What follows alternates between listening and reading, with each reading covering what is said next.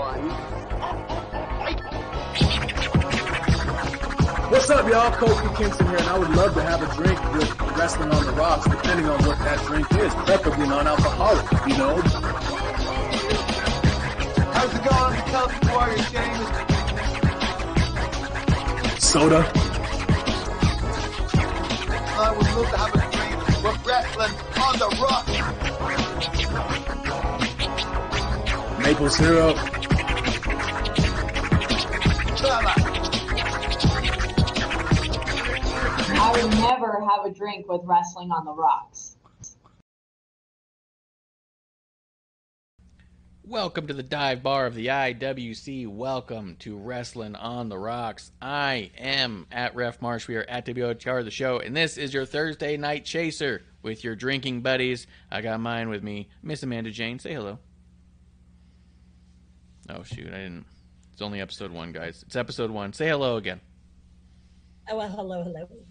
Technical difficulties. Have a drink. It's only episode one. It's always episode one here at the dive bar. That's why we don't stress. Why we don't stress. Uh, new music up at the top, new countdown, new intro. Just a quick little shout out and a thank you to uh, uh, homie DJ Kurtiss. That's with a K and two S's, Kurtiss. Um, old friend of mine for a really long time, and uh, let me scour through his old dregs of music that he hasn't heard or seen of in over 20 years, and thought I can pull this. so. Um, just tired of getting flagged copyright on their other music. I was told it would always be good. The band who made it, uh, I believe the name Shindy, they gave it to me. They said they'll never flag me, that it was good. The way it was copyrighted was safe for me. And now I've been getting hit every week for months and thought, you know what? I'm going to go ahead and just dump it. Go with something little, little new. Amanda Jayne, how you been? You know, I'm busy with, uh, you know, work and all Mhm. that, and you know, yeah. Not, uh, didn't go to GCW. Mm, This you know, You know why? Got the COVID. uh, whatever you're watching is coming through pretty clear. Oh, hold on. Let me Um, stop that. There we But go. yeah, you uh yeah, I heard Bianca Belair is what I know.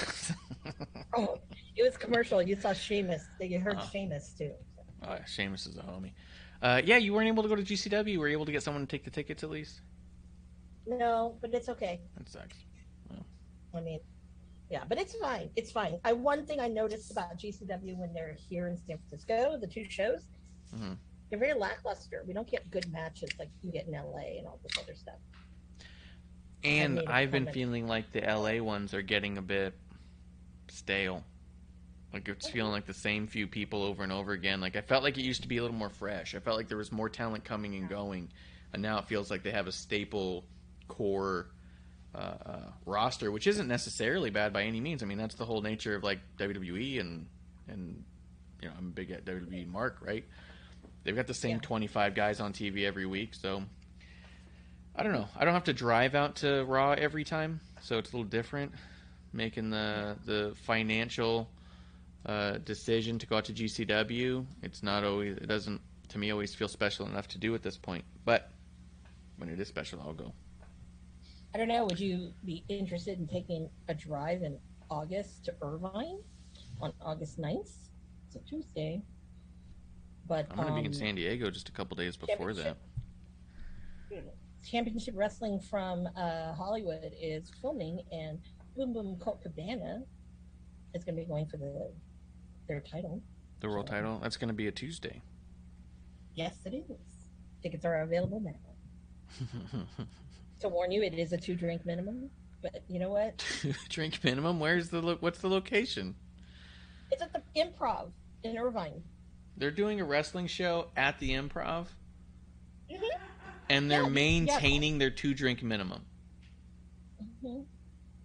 It's insane. Yeah, I know. You know. It's amazing.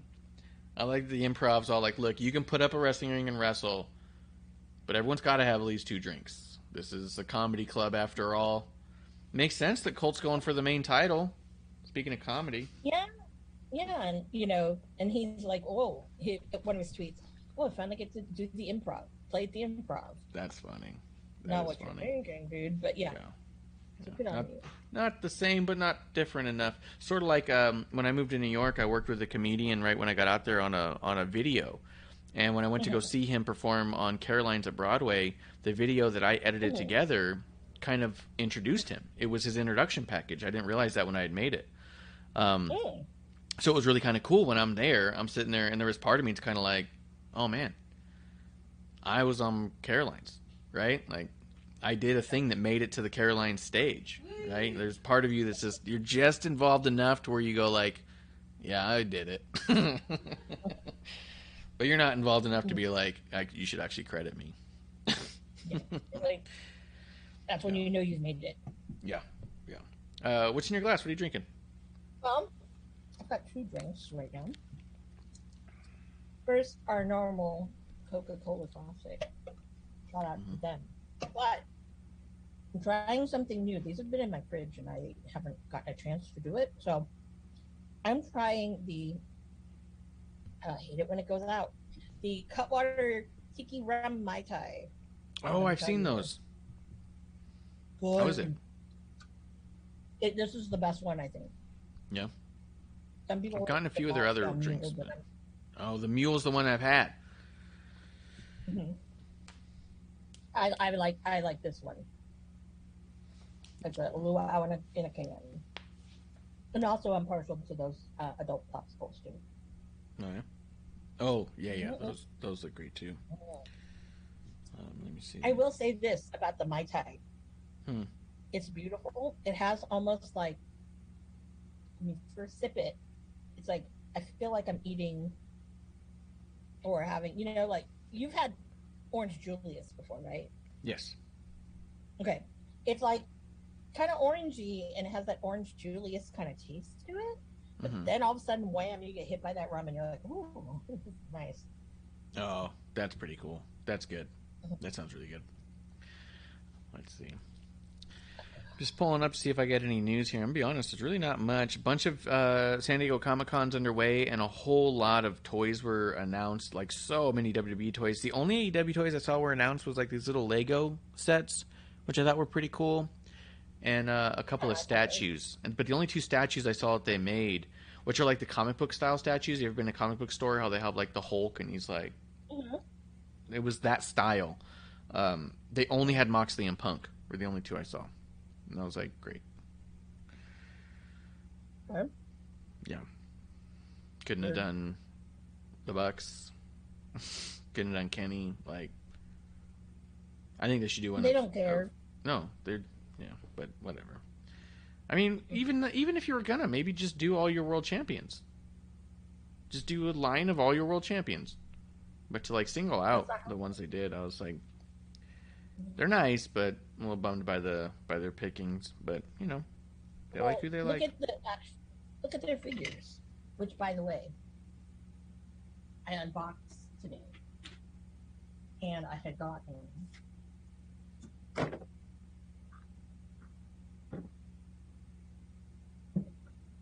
And I'm shocked. I've never, I've only heard bad things, but it's pretty Ricky. Oh yeah, the new Ricky Starks figure. Yeah, but because I got it from Ringside Collectibles. First of all, they're on the Target website, and I thought I was using my Target gift cards on it, but apparently I screwed up, so I didn't. Oh, But Huh. I'm actually surprised with the box of this one because I've always heard rumors that Ringside Collectibles is really shitty when it comes to packing. Now I only bought got this, and it was in one Yeah. box. But sometimes they give you the really shitty boxes. Yes, because they sell the protectors too. Mm-hmm. This is cherry. So Yeah, I am really good. making Fashion Doll Ricky Starks, but not out of this one because the box is so nice. It's too good. So- yeah. Yeah, it's too good. To, it's too good to do that. So There's been a few. I've gotten through them just because it was damaged packaging. Back when they used to give a discount on damaged packaging, now they don't. It's really weird. Like, Yeah.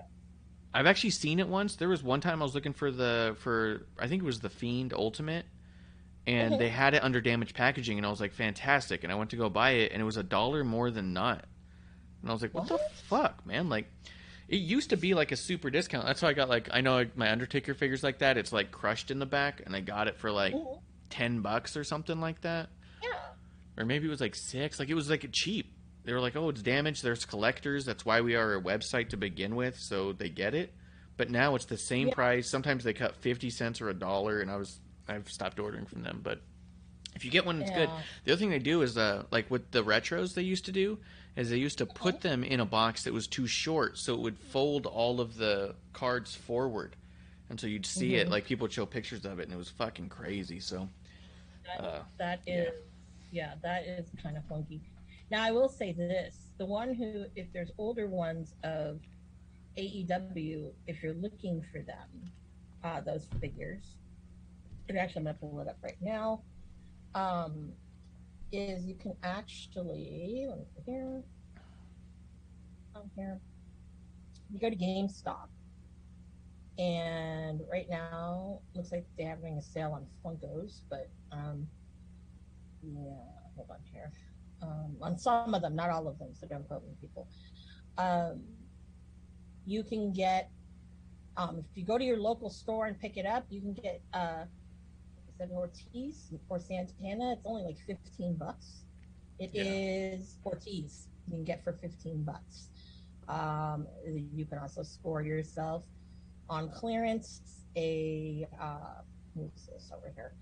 Looks like we've got, uh, Nyla Rose is on clearance. Um, but she is like 19 bucks. I get it. I totally get that. there's a bunch on Um, clearance, yeah. So you could check it out. Really good. Yeah, they have a really good selection of them. Um, and also, I heard from friends of mine. Oh yeah, Fenix is on sale. Um, if you want a Brodie Lee, twenty five bucks. You know, not these inflated prices. There's a Kenny Omega for twenty. Um, Jake Hager, nineteen bucks. Um, of course, you know, it's kind of cool. Oh yeah, Tay Conti's on clearance too. She's seventeen bucks. But if you're looking for some of these things, it's good to go. I also heard that they do get a lot of the chase variants at in in GameStop stores. Mhm. So I'm looking for Darby, and once I see Darby, yeah, the manager over at the local one for me, and I'm not telling you where which one, people, because I don't want you running out and trying to get my Darby before I do. He's gonna call me. Uh, I think also I think Ringside sells the chases individually sometimes. No, they haven't sold Darby yet, No? and they Okay. didn't put it for pre-sale because I would have done that because I'd rather have the Darby, but Yeah. too. But Um, But we will get fashion doll Ricky Starks, and yeah, I need one. So yeah, yeah, Very good, very good. Uh, I'm having a little vodka mango seltzer thing. I forgot the name of the company, but it was on clearance, so I grabbed it. who makes it? Um, I don't know. It was like High Noon or something like that. Drinking something unknown. Yeah, it was some random clearance seltzer. Mm, interesting. Yeah. You Uh, wouldn't think that they'd have stuff like that. Yeah, they do it. Let's see. Uh, I got a Why question for. Go ahead. win a ESPY? You know why? because of his return. So WWE is so big that the ESPYS have a Mm-hmm. WWE award they give out every year of the the Oh, moment of the year. Uh, Last year it was given to Sasha and Bianca for their WrestleMania match. Uh, Mm-hmm. The year before that, it's only been the last couple years. I think I think this is the third one, if I'm being honest, because I believe the Mm-hmm. year before that, but it doesn't sound right now I think about it. Um, the first one went to Roman Reigns returning from from cancer. Um, I don't. I'll have to look, I guess I can check if there was other ones. Um, WWE ESPYs. Um.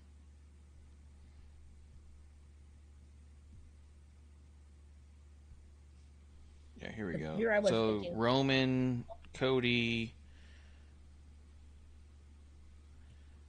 three and two. Oh no, those are the only three. Those are the only three that won it.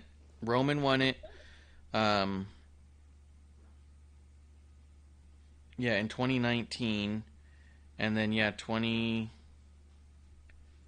2021, Sasha and Bianca won it. I wonder if they just didn't do an ESPY during 2020 because of pandemic.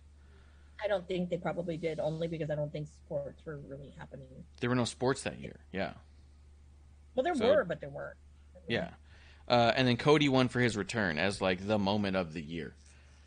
So pretty good company. Roman Reigns returning from leukemia. Um, Sasha and Bianca having uh, a WrestleMania main event between two black women is a pretty notable uh, moment that'll go down for a long time. And then Cody Rhodes returning to WWE is the is the other one. That but that's yeah he did win the ESPY for that. It was pretty cool. It made me laugh a little bit because I was all like, all the AEW people are gonna be so mad.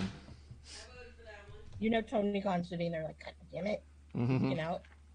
Doing Can you imagine Tony Khan being like, "Look, when he showed up, it really wasn't that big of a deal," and then all of sports as a unit just went, "It was the biggest deal of the year." You know what I mean? Like, kind of funny, Yeah. uh, but pretty cool. It's hard to deny that one wasn't a massive moment. that was a very massive moment, and he deserves all that kudos. Yep, yep, I agree.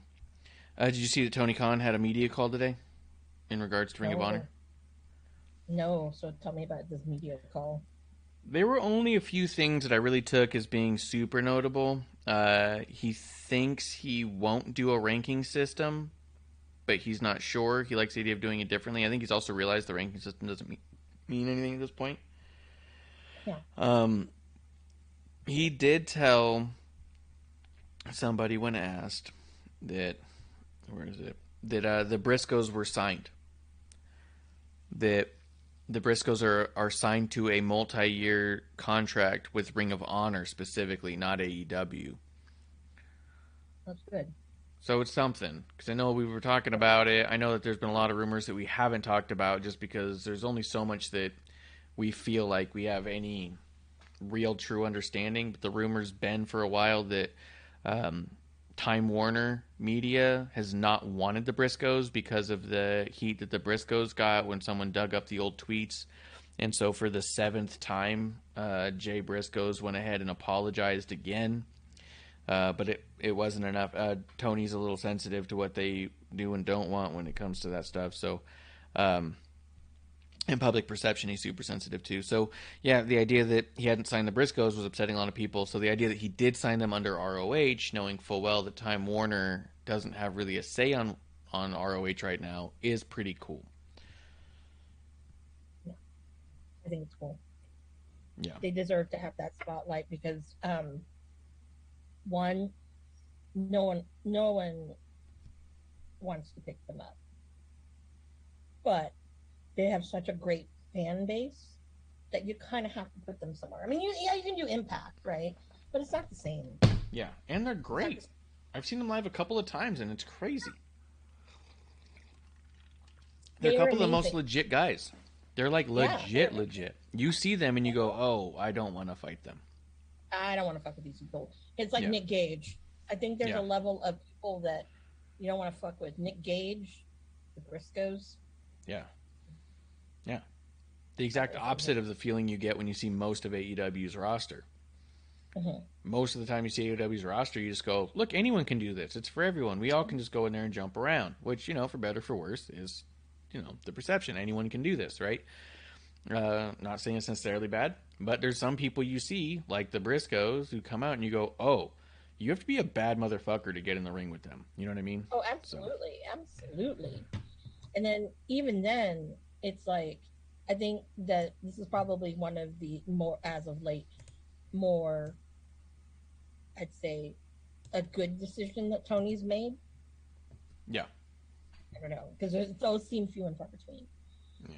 But what I also noticed, and I don't know if you noticed, but so it's now Tully Blanchard Enterprises. Yeah. Come on, really? Mm-hmm. anyways, I'm not going there. But what was interesting is remember when we everyone was talking about what happened to Brian Cage, right? With Yeah. AEW. And then apparently he was signed to Ring of Honor. He got a very lucrative deal.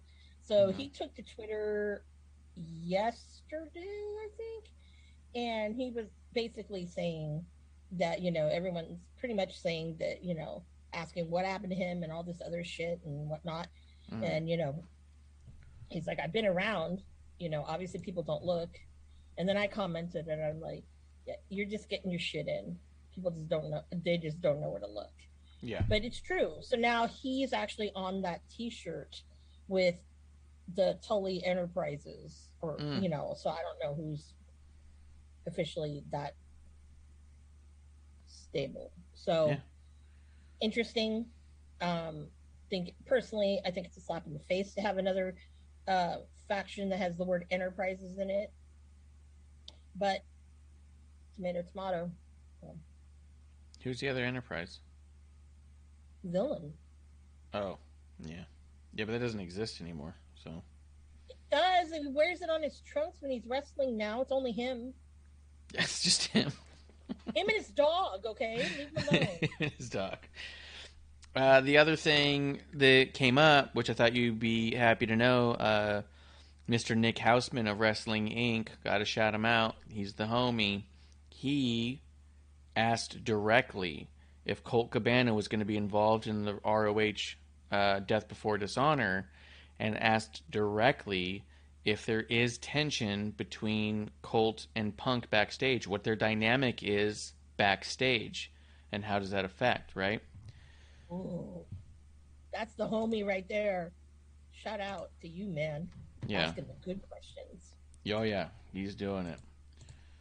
Oh my god. Shakes is trying to connect and is having an issue, and instead of texting my phone that I can see, he puts it up on the screen with the Zoom chat. Just text me, dude.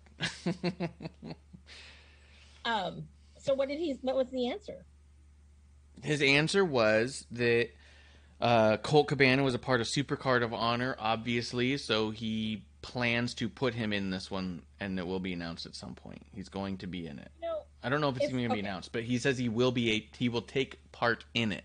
He didn't say he's going to be on it or in a match. He said take part in it. I took note of that because that could mean they pop him on commentary. Could mean they have him in the back helping out. Like the way he said it was not he's going to be in a match. It was Colt will be taking a part. Didn't like it. fuck you, Tony Khan. Seriously, you. I'm like, you know, okay. Even if he is in a match, as someone who that's like one of my favorites, that's probably the end all of end all of all of my favorites. yeah. I I don't get to see him because nobody around me likes to book him. I don't know why, but you know, I mean, I have to travel, and Probably charges too much. He's not out here either. I know, but had I known, you know, I would have, I would have like tried to go. Yeah. But because you don't care, but I mean, whatever is what it is, and I guess he didn't answer the tension question. I'm pretty sure. Well, part of his answer about whether or not Colt was going to be on Ring of Honor was that it was a really good card. Colt's going to take a part, and then he talked about how good Willow Nightingale is for no reason, and then said that he would prefer not to comment at all about the relationship between Punk and Colt Cabana. But he's the one who, if I'm not mistaken, everyone liked going to AW because there's no drama in the back. Yes. He's the one who signed Mr. Drama Queen. Yes. Okay. So, you know, obviously you were quick to try to fire him, get rid Yeah. of him, not re-sign him anymore. And so a lot of people came and came up and, you know, went to bat for him. Yeah. Then you put him on Ring of Honor. So it's like, you know, Oh. honestly, That was the other part of it. Was um, is the decision of keeping Colt on Ring of Honor having to do also with the relationship between him and Punk, and he did not comment on that. That was Mhm. also part of it. Nick's the man, dude. He'll sit there, he'll grill him. hmm Nick reminds me, for whatever it's worth, he reminds me of, of like, um, when I think back in the day, like the John Arezzi type, the kind of dude who would like dig in on stuff to the point where he'd get in trouble. Mhm. Less like, like Meltzer would bring up the shit because he didn't mind talking about it, but he didn't dig in the same way. I felt like Arezzi did it a little bit different, you know. But that's kind of where I feel like Nick is. Nick isn't just there to to report on a guy kissing babies and waving and shaking hands. He's there to be like, hey, you set the stage here. You've been very vocal about what you want this company to be. We are going to hold you accountable to that. So, uh, so yeah, he was asking about that dynamic and if that's why he's over there. We're not seeing him on AEW, and Co- Tony just said he didn't want to talk about it. Amazing, amazing, amazing way to say, uh, yeah, but I don't want to say that. You know what I mean? that's what it came off to me like. But it's like everybody knows that when you say comments like that, Yes, for me, I'm like, you fucking pussy. You, because because it's not like the MJF stuff, right? So Nick also is the one who asked him on, on the last scrum any updates on the MJF situation on the scrum before that. What's going on with MJF? And and and Tony just says uh, I'm not going to make a comment on that, right? So if he's not going to make a comment on it, and people want to believe that it's a work, right? And I don't know if it's real or fake or whatever. I'm just kind of watching. We'll see what happens. But if they believe that it's a work, then him making no comment is the best thing for that story, right? Uh, in this case, Colt and Punk is not a story. It's not an on-screen dynamic. So for him to no comment that is even more to me telling in, in that regard.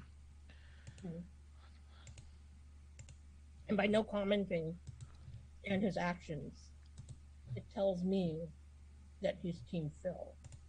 Yes. I'm only speculating, people. But I mean, be real with with anybody. It's interesting sometimes when you see people's comments about him. Yeah. Because I thought, speaking of Hausman, when he interviewed Ricky Starks, and Mhm. he was talking to him about like if Punk was mentioned, but then also, you know, the whole thing with Ricky, like, you know, he they're bringing they're bringing all this WWE people, this talent, you know, Mhm. and getting kind of bitter with it. It's like, dude, you're bitter, but then you are getting advice from, you know, bitter, the most bitter one of them all. Mhm. So I'm like, come on, yeah, it doesn't Yeah. make sense. Very, it's more political than it should be, or Yes. it was ever going to be. Yeah. Then definitely That's- needs to be. Yeah. Yeah, absolutely. Yeah. Um, well, I don't. Ring of Honor, let's just get rid of this topic. I just noticed with the card, there are quite a few people that were involved with Ring of Honor before. Dalton Castle and the boys, and it's Mm-hmm. Yeah. the original boys. Yeah. Um. Uh. Bateman, Dutch, and um, Vincent Yep. there. And Vincent, I thought was on Impact, but I don't know. So it's not, you know. Um, they've got them. They've got obviously, you know, like Gresham. Um, you put Samoa Joe over there. Mhm. I mean, there are a lot of people that he brought back. And it's like, are these people under contract or what? Because I'm assuming now that Gresham is under contract with Ring of Honor, but that's never been addressed. I agree that I think that there is a a. I think it's looking in, and a quick cheers to Justin Time coming through in the chat. Cheers to our buddy there. I think that there is something to that that there's a core uh, um, uh, roster for Ring of Honor. I believe are the people who we're starting to see pop up on this one. Is I believe people who uh, are going to end up on the TV show when they do it. You know what I mean? I think he uh, he was also Tony was asked that about the distribution about TV. Are they going to get a TV show? And he said yes, but not until the distribution rights are figured out. Right? He wants a good distribution thing before he figures out how to get a TV deal. But he thinks he can get it on TV. Okay, cool, fine. I think the rosters will be different. You won't have an AEW roster and an ROH roster. So I think right now he's building his ROH roster that's going to basically stay on the indies and stay off TV. And he's building his AEW representatives of Ring of Honor separately, which is why I think Gresham's going to lose that title. I think he wants the Ring of Honor title on AEW TV. He's going to put it on Claudio to do that.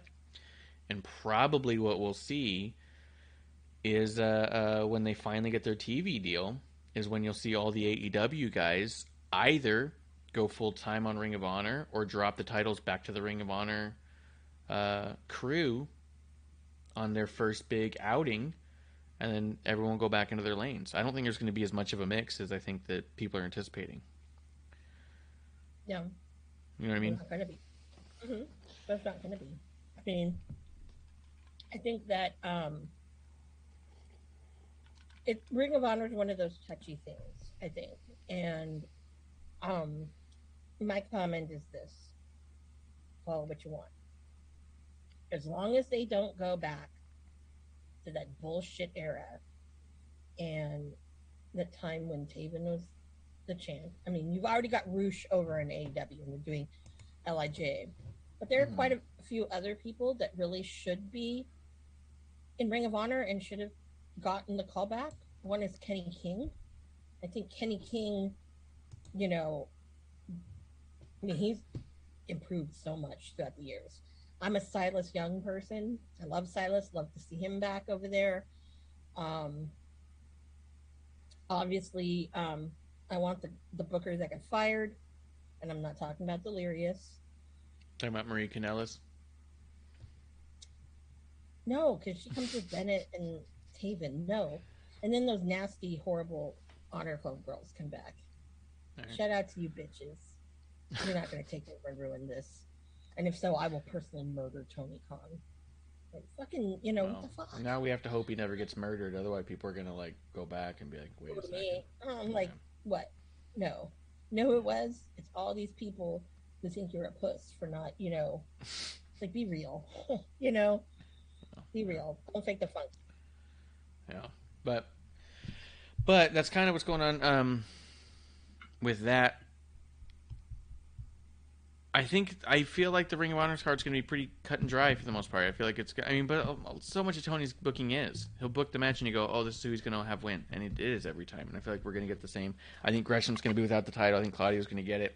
I don't think any of it's bad. Do you think? I think the big surprise, the big swerve here, that they could do, which would be cool, but I don't want them to, would be if they drop the tag titles back to the Briscoes. You got a two out of three falls match with the Briscoes. My problem is, is I still want FTR to hold all of the gold that they can. Because the other thing- that was stupid because I was hoping the Bucks it'd be Bucks FTR again. I don't want to see Bucks going- FTR again. Well, no, but going into you know Global Tag League, which is in October. So what? So. Swerve and Keith Lee can drop the titles. No big deal. Yeah, I know, but it'd been nice to have that. Yeah. But anyway, It'd be nice to not treat them disrespectfully and just pull the titles right off them, but I don't think that's where we're at. I'm gonna say real quick a quick hello and shout out to Drinking Buddy Shakes Montana coming through. What's up, buddy? What's going on? How you doing, Marsh? How you doing, Miss Amanda? oh, doing good. Beautiful. It's around these parts. Yeah, man. Busy, busy, busy. Yeah, hmm a lot of things to be Amen to that. shaken down. Yeah, Mhm. yeah. But I was listening. I was listening to what was going on. What do you think of uh, the Ring of Honor card and what Tony's doing with it? Okay. You say don't care? Yeah, yeah, I mean, partially. Yeah.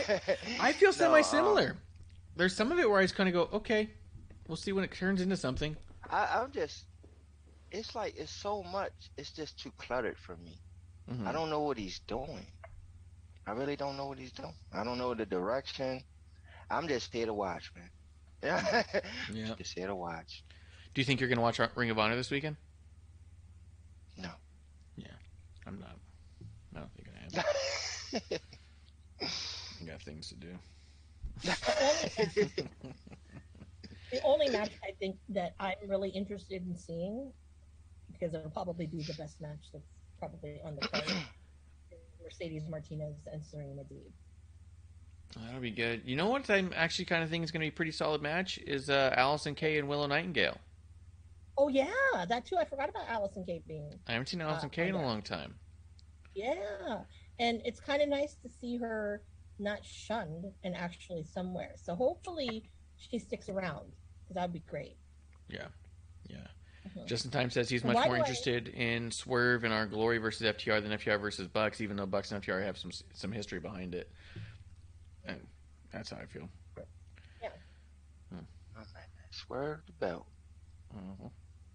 Swerve in Our Glory might not even last that long to get that far. Yeah, we'll see. Ah, man. Um, Such an interesting duo. yeah, Okay. But again, you know, it is what it is. I don't book this shit. that's true. If. I did, it would be a better show. It would be Uh, a better show. You guys want to talk AEW, and well, then we'll see if there's anything on NXT that you guys watch. Did you watch NXT this week, Shake? Nope. Yeah, I think so. And my nephew gonna kill me. He's gonna kill me. Why don't you watch it? But we got good birthdays this week. So Oh, let's not forget the birthdays. There's some Oh yeah, you got to do the birthdays. Do the birthdays, and then we'll get into E AEW. Oh yeah. So in no you know particular date. So this week we've got some great ones. Um, Akira Tozawa, happy birthday. Shawn Michaels, the Heartbreak Kid, one of my favorites as a kid too. Mm. And Dango, shout out to you. Fandango. Wow. And Dango, isn't he Dirty Dango now or what? Dirty he? Dango. Yeah, or whatever it is. I don't know, but it almost seems like he's a Trippendale when he's out there on the Indies. But you know, Yes. nothing wrong with that. Okay. Uh, Torrie Wilson has a birthday. Um, Finn Balor. Oh God, that guy has abs, abs and abs. So happy birthday to you. How many Roger he has? Strong. Like twelve? yeah, More than twelve. You got a Pepsi Twenty-four. That, that's what I'm saying. Dang, that's crazy. Pepsi Q. Yep. Hey, Dolph Ziggler's having a birthday. Yeah. along with Triple H. Hangman, he's having a birthday. A lot of the elite are having a birthday this week. Nick Jackson is having a birthday. So happy birthday, Nick. That's I know Marsha's favorite young Yeah. man. He's the best. Um, Sammy Guevara, you shithead. Happy birthday to you. I guess. I guess I'll say. Can't wait Oh, till actually, we no, talk about this AEW. Oh yeah, no, no, no, no, no. And let's see, Scott Steiner's got. Well, no, that's next week. Sorry, hold on here. Mhm. Um, some personal favorites of mine: Zack Sabre Jr. His salty ass. Still, it was okay to lose to Claudio, but you know, quite honestly, that was kind of bullshit. But Yeah. that's just my opinion. Um, because they could have used Zack Sabre Jr. in so many ways, and especially with his mic skills, um, that would have been totally, totally fabulous. We did not say happy birthday last week to I guess she's a friend of the show, right? Hmm. Thunder Rosa. Thunder Rosa for Happy sure. birthday. Friend of the show, Yeah, former birthday. drinking buddy. Shout out Oh, to. Thunder Rose. Yeah. And Feliz cumpleaños, one- as they say. What? I don't speak Spanish. No. What is that? Not what? Is that not Is that not right? Uh oh. Feliz cumpleaños? Oh my god. Oh, Feliz. You're embarrassing your ancestors. Elise. Yeah. Half of my Oh my ancestors are happy about the fiesta. Feliz cumpleaños. And happy birthday, Fluffy. Oh, happy birthday to Fluffy. We got to see Fluffy this past weekend. She's very excited. And we got to Yeah. meet him. Hey. So. WrestleMania. Oh, She, she and asked if he was going to of course- WrestleMania. He said yes. Yeah. Oh, there you go. And I forgot we were talking about Kenny King, so happy birthday. But this special birthday shout out, just wait till you see the happy birthday I'm going to give this person um, when it actually. Oh wait, hold on. Tessa Blanchard, that bitch is her birthday's this week too. So I'm glad to see that she's kind of getting herself out there again because I love her. I don't care if she's got, you know, women are bitchy anyway. I mean, I think producer lady could agree with me on that. So, but she's the Yeah. best. I feel bad that I'm what? super indifferent to the rumors of her being shitty backstage. I don't care. I just kind of go like, I don't have to work with her, but I like the matches I see. No, we're shitty. We're shitty. Uh. So now the final birthday shout out, and I know this will be on social media. It'll probably be everywhere on mine. So you need to look at at Miss Amanda Jayne, and if I get people like being horrible to me in this thing, it's not about you. But Mhm. happy birthday to the one and only, the villain Marty Scurll. I miss that guy. I do. and long live the villain. He started wrestling That's back in. hill I'm gonna die. Did he wrestle? He wrestled in L.A. not that long ago, right? He didn't wrestle in LA. No, he this last weekend he had a signing. A in signing in Park. LA. And I will Mm. and I will say this. You know how many people went to that? Quite a fucking goddamn bit of people. No, yeah. Okay. A lot of them did. And it was great to see how much support and love that he got from a part of the country that, you know, I think that, you know, we're out in California. I mean, we're pretty goddamn liberal out here on the West. And, you Yeah. know, yeah, we have troublesome people that are there, but he had such um, a good turnout that that makes me very happy.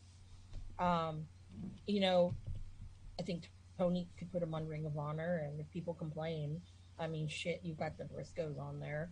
Just give more people something to talk about, and because I think that it's a shame. I still, I, I will always die on a hill, but And you do. I will say this: Happy birthday! I think I might have to go to Hotlanta to see him wrestle, Mm. um, unless somebody wants to take a chance on him out west. Yeah. I'll be there. Oh yeah, in all my sparkly shirt glory. I don't know. that's we. uh, as a side thing, uh, something we saw. I don't know how many uh, like refs actually listen to the show or anything like that, but we did notice. Uh, uh, Reality of Wrestling, Booker T's school has opened up referee specific training. It's seventy five dollars a month. It is every Thursday from seven to nine p.m. And Oh, fuck, I wish I was with a drivable distance. I would go to that. It's a, that's like a dream kind of thing. I've talked to a lot of schools.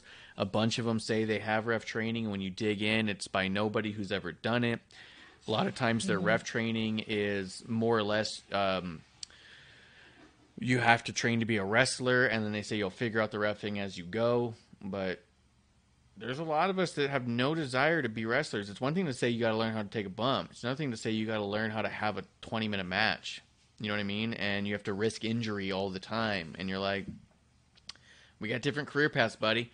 Because I, I was at a school out here uh, training to do, uh, uh, and I talked to them about training to do ref. And they said, yeah, absolutely, we train refs. And so we're doing it. And I'm like, three weeks in, and all I'm learning how to do is like lucha stuff. And I was all like, "What's going on?" He goes, "Look, uh, bottom line, I don't know how to train a ref. I just thought I would train you to be a lucha, and then we just see what happens." I was like, "I don't want to do that. Like, I don't want to break my leg training to be a ref because I did some sort of fucking flip that I'm not going to need to utilize. Like, is there another way we could do this? Like, it was."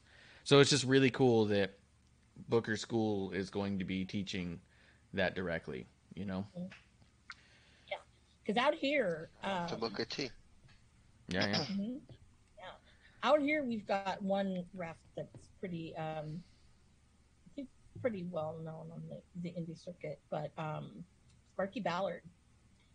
Um, he's actually was he actually specifically does ref training. He hasn't done it in a while, hmm but we have a new crop of refs that have come out, and they're actually the best of his two are women, and they're really great. And I, Mission I- Pro I- does some too, but Mhm. Yeah, but I think that room. I think there should be more of that yeah, because for sure. that um, we need good quality refs and not some of the shittiness that we see.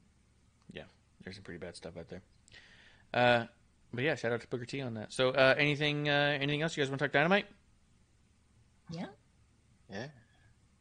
Go ahead, go ahead, take it away. How did it start? It started with, uh, I know it started with Brody did you- King, but I feel like they said something beforehand. Or did you? Did, you- did, no, no, no, did anyone watch Rampage? I kind of did. There's no way you watched Rampage. Did Did you watch Rampage, no, Shakes? No, I don't think I did. No, and if I did, I don't remember it. if I did, I I don't about remember it. Yeah. Let me let me look here. Hold on. Um, July 15th. all right. Cause I, I I don't know if I did or not. I really don't. It was Private Party and Lucha Brothers. No, I Yeah. didn't see it. Nope. 'Cause Uh, I ain't see Guns- Pride Party in a minute.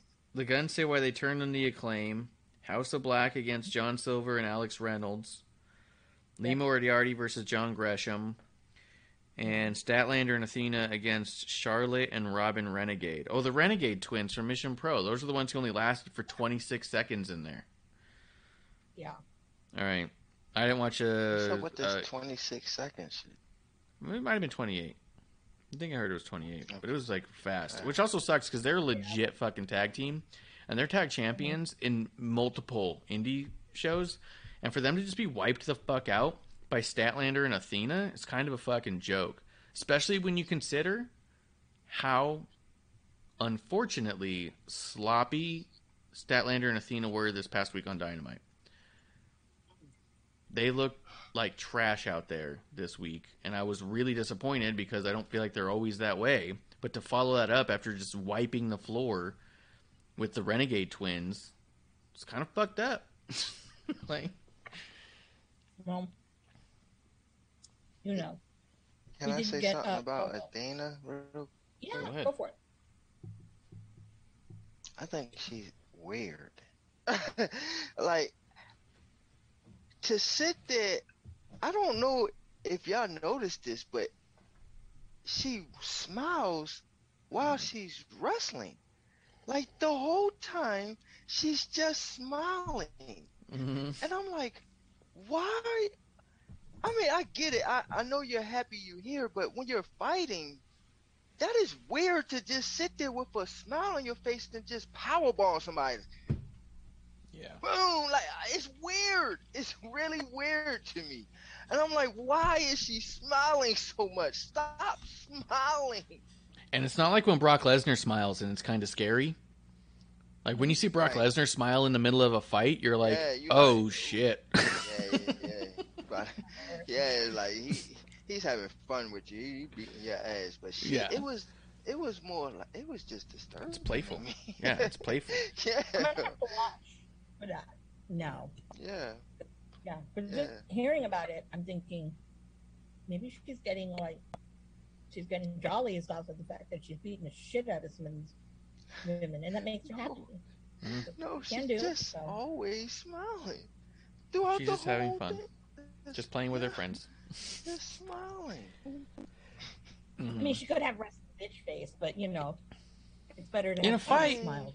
I mean, uh, yeah, exactly. In a fight, usually you, uh, uh, you know, uh, at least something, and then you give a smile or something like that, like Brock Lesnar, like you said. But you're not sitting there throwing a punch and, and having a, a big smile on your face. Like, who does that? Yeah, I Yeah. it was weird. that Um, is kind of weird. what uh, what did you have for Rampage, Amanda? What'd you like on Rampage? Well, one of the things that I always find amusing is when Gresham's always trying to convince people he's the best wrestler in the world. I know that's why I'm blocked because I'm like, mm, no, especially with the technical things. But to have Claudio coming out and confronting him, I think that a lot of places that Gresham has been, and even before when he was with Ring of Honor before demise, no one ever, ever kind of the only person who did was Zack Sabre Jr., but no one, for the most part, ever stood up to him and was like, oh, well, you're really not. So I thought it was very refreshing with Claudio. And not because I don't like Jonathan Gresham. I just feel that he's not. Like, as a technical wrestler, yeah, there's some things you do. But, like, if he's wrestling a person like, okay, well, I'll go there with Claudio. During this match, I'm pretty sure a lot of these submissions, they're going to look awkward because Claudio's a taller man, a bigger man.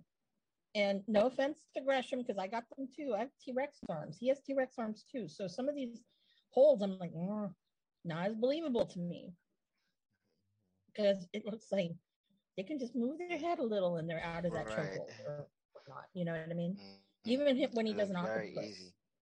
Yeah, it doesn't. It on a short person. Yeah, it or someone Yeah, who's not as doesn't tall. look effective. Yeah, yeah, it doesn't look effective. Yeah. it doesn't look right. So that's and I'm not mocking his size or anything. I'm just like it doesn't it doesn't look right. Right. And all of the best Right. pretty much have beaten him. I- I really if there's any one match that I really want to see is him and Danielson and you know he you know he- yeah, Danielson will wipe the floor with him. There's just no way. Yeah, no way at all. I'm still Yeah. waiting for Zack Sabre Jr. and Danielson to that'd be really good. 'Cause that's a good test. What do you think what they're doing with Lee thought- Moriarty?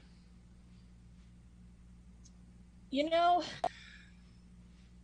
isn't he kind of like Gresham's little lackey? Right now, I mean, I thought he was coming in as like this new prodigy. Like, I thought it was like that's how he started. Yeah, I That's thought Wheeler and Lee Moriarty were like the two. Like, watch these guys; they're two of the best, most underrated. They're gonna blow the scene away. And then Lee Moriarty's Yeah. just been jobbing out since he got there. Yeah, and then the other person too, I think that they put more of on a pedestal has been Daniel Garcia. Now, Mhm. don't get me Yeah. wrong, I think Daniel Garcia is great. Okay, don't get me wrong, but it's kind of like, is it you're pushing him because you know, well, one right now he's PW champion, and on he still was doing indie dates, and the indie dates he was doing before he had got that ex- exclusive thing. Um, I mean, he was having some phenomenal matches. I've seen a couple of them myself, and Mhm. I really think that um, Lee Moriarty got lost in the shuffle because he ended up was on dark and um, dark elevation all the damn time. So when you're out of sight, out of mind, you know that's your prodigy right there because it was too important to push that stupid all those members of the Jericho society than it was to actually push anybody else. That's my thought. Uh, It's a shame. anything else about Rampage? Yeah, that's not much. Uh, let's see. So Fyter Fest. I felt like something happened right before it opened up. No, nothing happened before. Oh, you know what? I think It it was was- just the announcers were just talking and they were just showing the ring and they were I think they lit up the fucking shark cage and they're like, "Look at it, it's Shark Week." And uh, i let's talk about Shark Week on the top. Cuz we had Brody King versus Darby Allin, but the underlying theme of this whole show was Shark Week. This wasn't like when WWE sponsored by Skittles and they'll say this match comes to you by Skittles, where Progressive Car Insurance has a Snickers bar. You know what I mean? Like they're not leading into it with it. They're literally putting sharks in their graphics, and every single graphic, they literally had people in the front row with shark fins that said AEW Shark Week. They had Sonjay cut a promo with one of those foam Shark Week head things on him or uh, fins on his head. They had Chompy the shark come out to the to the commentary table to say it's Shark Week. There was a lot, so much so that it was like laughable at times and eye rolling at other times, but never not noticeable. I just think that people give AEW a lot of passes when it comes to stuff like this. I'm not saying the zombie match was good or should have happened. But I am going to say the zombie match was one specific segment and that was it. It was one shitty segment, one match that didn't need to be, and then that was it. The show moved on. This was a show that was obsessed with sharks and talking about Shark Week on Discovery, and it got in the way of the program. Am I off on that? Do you guys did you guys love Shark Week? No, no, I, no. You you're on point, man. They even put Jericho Society in the Shark Tank. Yeah, just for that. There was no. Not only did it a poor job building to the fact there's going to be a shark cage, but they did absolutely no job in explaining why two members of the Jericho Appreciation Society weren't in the shark cage. Mhm. And then, and then even more terrible, the girl couldn't. Uh, Tay Conti couldn't even uh get the the cage open, We'll get there. and they Let's- just said screw it and go through the darn bars. You could have did. yeah, Go ahead, Yeah. Marsh. You, it's I, uh, I'll, I'll let you run your show. They don't do well with. They don't They do did well not. with props. Yeah, props is an issue over there for sure. Um, but let's start at the top of the show. Brody King, Darby Allin, the grudge match to end all grudge matches, they were saying. Brody King pretty much mopped the floor with Darby Allin here. Uh, and at one point, Darby takes off his belt, loops it around Brody's feet to trip him, uh, but still pretty much got his ass kicked even after that. So it was kind of interesting for me to see They have not booked Darby this way ever. No matter who Darby's up against, no matter how uh, baffling it may be that Darby's about to win this match against a Brian Cage or something, they always have him pull it out, or there's a ton of reason why there's not. He always has a. Even, every time he loses, it's barely. Mhm. This one, Darby got his ass handed to him the whole match. Mhm. Wet. I mean, wet. And, and am I first on this one? Yeah, go ahead. Can I go? man. Can I go? I'm not doing shit. Look, look, look. I'm five six. Yeah. Okay. I'm five six. I am a little dude. Okay. I am a little dude, and I don't weigh much neither. I ain't gonna say my weight, but I don't weigh much neither. All right. It's good to know. I'm gonna have to change a lot of my Oh. graphics now, make you a lot very smaller. small. yeah, very small, very small guy, right?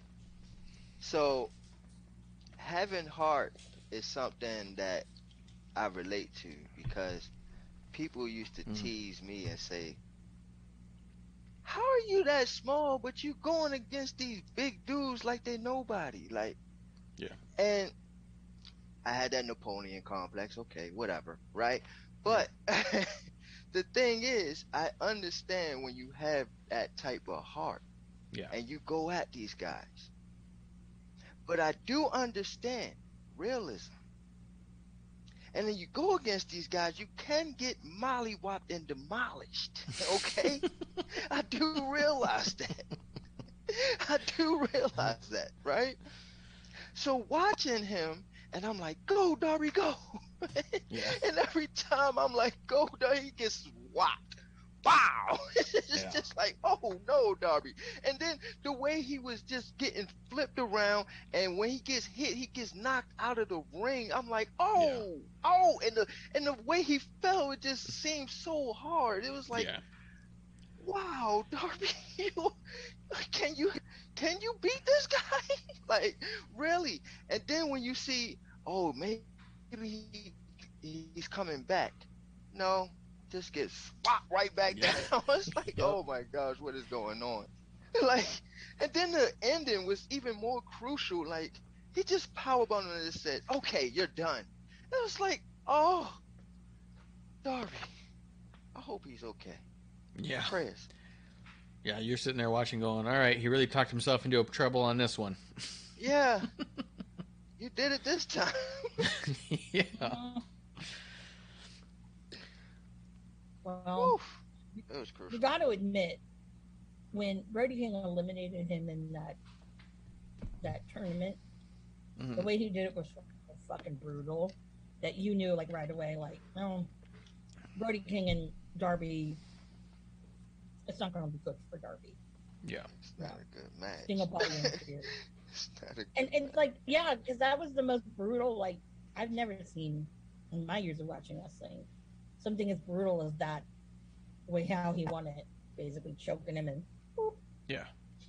I'm like, whoa, that's kind of cool because you don't see that happening. He's beloved by the children and Mhm. and whatnot. I have to say, Brody King is you know, you know, Brody King can be for kids too. Kind of sadistic. Not like that. Not But- like that. doing that. I mean, Brody King, though, I think I don't remember who it was. I think it was JR or it was Taz who had said, That is not somebody I'd want to meet in a dark alley. Hell, a regular alley. I don't want to meet him in a regular alley. Not at all. Yeah, he's got Not that scary all. presence. Because he's like, what, six foot six, I think, or six seven? Yeah. And he has a very domineering appearance. Nice guy. His entrance music, that's his fucking band, God's Hate. So Yeah. that, whoa, the voice, that's Brody singing or Yeah. screaming or whatever you want to call it. So, yeah, that's kind of a little bit of a scary element. But, I mean, I'm sorry, but Darby getting over on a lot of people has been like, no, that, that, that no, no. This I mean, I'm kind like, of in the middle with it. There's definitely times where he's in matches that's hard to be, believe, but I kind of agree with Shakes that there's some dudes who are just just have that fight in them where they're gonna figure it out. And like, I mean, you could believe that theoretically, up. I mean, up until the last couple fights, but Conor McGregor at his peak, there was. You could believe that he could have held his own in a higher weight class without putting on more weight. He was just that kind of had that kind of fighting spirit and heart about him, and that kind of confidence that fuck you, Brock Lesnar. I'll, if I catch a lucky one, I'm gonna get it. You know what I mean? And you'd think that he might try and go for it. You know what I mean? And like, so I, I can buy into Darby going for it all all the time. But like Shake said, there's always somebody bigger and badder. And it just needed to be somebody to somebody to just go, nope, you're not getting through this wall. Not this one. Yeah, Not This one. This one. Yeah, I mean, I don't know. It's it's just it, it's weird. I mean, and then you you're you're you're uh, relying on an old man who shouldn't really be wrestling to kind of help save the day. yeah. Oh, Which oh yeah. go ahead. Yeah, God. No, I'm sorry, Marsh. I, I, you know, as soon as he came out, I'm like, how is things still doing this? That was the first thought. But then when he try, he came out and tried to save Darby, and then got choked out, I was like, oh man, oh like, man. keep your old ass in the back. yeah, man, like oh. One thing I think is funny This is about, all the way bad, and it's not just AEW, and, but and he got the mist in his eye while he was getting choked. That was crucial. But go. I'm sorry. I always think it's funny when guys, and you, you see it a lot in AEW, you see it sometimes in WWE, it's not exclusive. Uh, I just don't think it happens as often in WWE, where someone's getting their ass handed to them, and their partner comes out to help, and they just walk. They, They're just slowly taking their time, doing their entrance. I mean, so much so it became like a meme when Jeff Hardy came out dancing to his brother getting his ass kicked. And you're like, did he have to be dancing on his way there? Like your brother's getting his teeth kicked in. Like, what are you doing? right. Sting same way. Sting always comes out super slow, looks at the crowd. Darby's in there just getting his fucking chest caved in, and you're like, time is of the essence. These are bad guys. Uh, but you're always gonna be dead. right. By the time you get to the ring, yeah, And Yeah. there was no snow. I mean, can you imagine relying on um, Undertaker? oh yeah. If it was Undertaker, forget it. Fifteen minutes later, a whole match happened. now someone like Cena just run out there. You're like, Oh yeah, yeah. Oh, you, oh, you're good. You're good. yeah, yeah. If He gonna Cena's on your team, you're salute, And good. then he's on his way. Yeah. He's on his way. Yeah, he'll get there before the Yeah. trumpets. It's great. Yeah. Uh, well, But I've actually seen a reiteration of Darby and Brody King. Was it as brutal as what we saw on TV? No, no. But this was also at PWG. But even then, still, it was kind of like, whoa, like this fucking dude is massive, and just seeing, you know, like fucking Brody do a tope, landing on Darby. Oh, Jesus Christ! Right? really? Oh my God. Yeah, I mean, Oh. just things like that. That was vicious, man. Yeah, he's a big guy that can move. You know, I mean, that's scary enough. But then, you know, having the other elements to it, it's like, oh, Darby, dude, I don't know how you can, you know, And he did. survive. But yeah, but they've only done And it he did. apparently. so So they did. Uh, trying to think of, yeah, they've done it three times. mhm. so on this So, show, uh, when Sting's trying to save him and the lights go out, the stare down between Aleister or Malachi, my bad, Malachi Black and Sting, Tommy End. Tommy End, whatever version, That's all I know. uh, the stare down. As much as I was like laughing at Sting just taking a sweet ass time and all that stuff, he's still a presence. You know what I mean? Like you can't take that away from him. He's a presence when Sting comes out. You go, oh, Yeah. that's that's fucking Sting. And he's still a big dude. Watching him like nose to nose with Malachi, actually had like my head turning. And I was kind of like, I might be very into this. Like this is something I'd be pretty curious about. The mist was kind of cool because it makes me wonder. We've seen them toy around with the mist with some people, but not others. So maybe we get Sting with a weird eye. Maybe some of his paint starts changing a little bit. Maybe Sting gets a little bit darker. I don't know.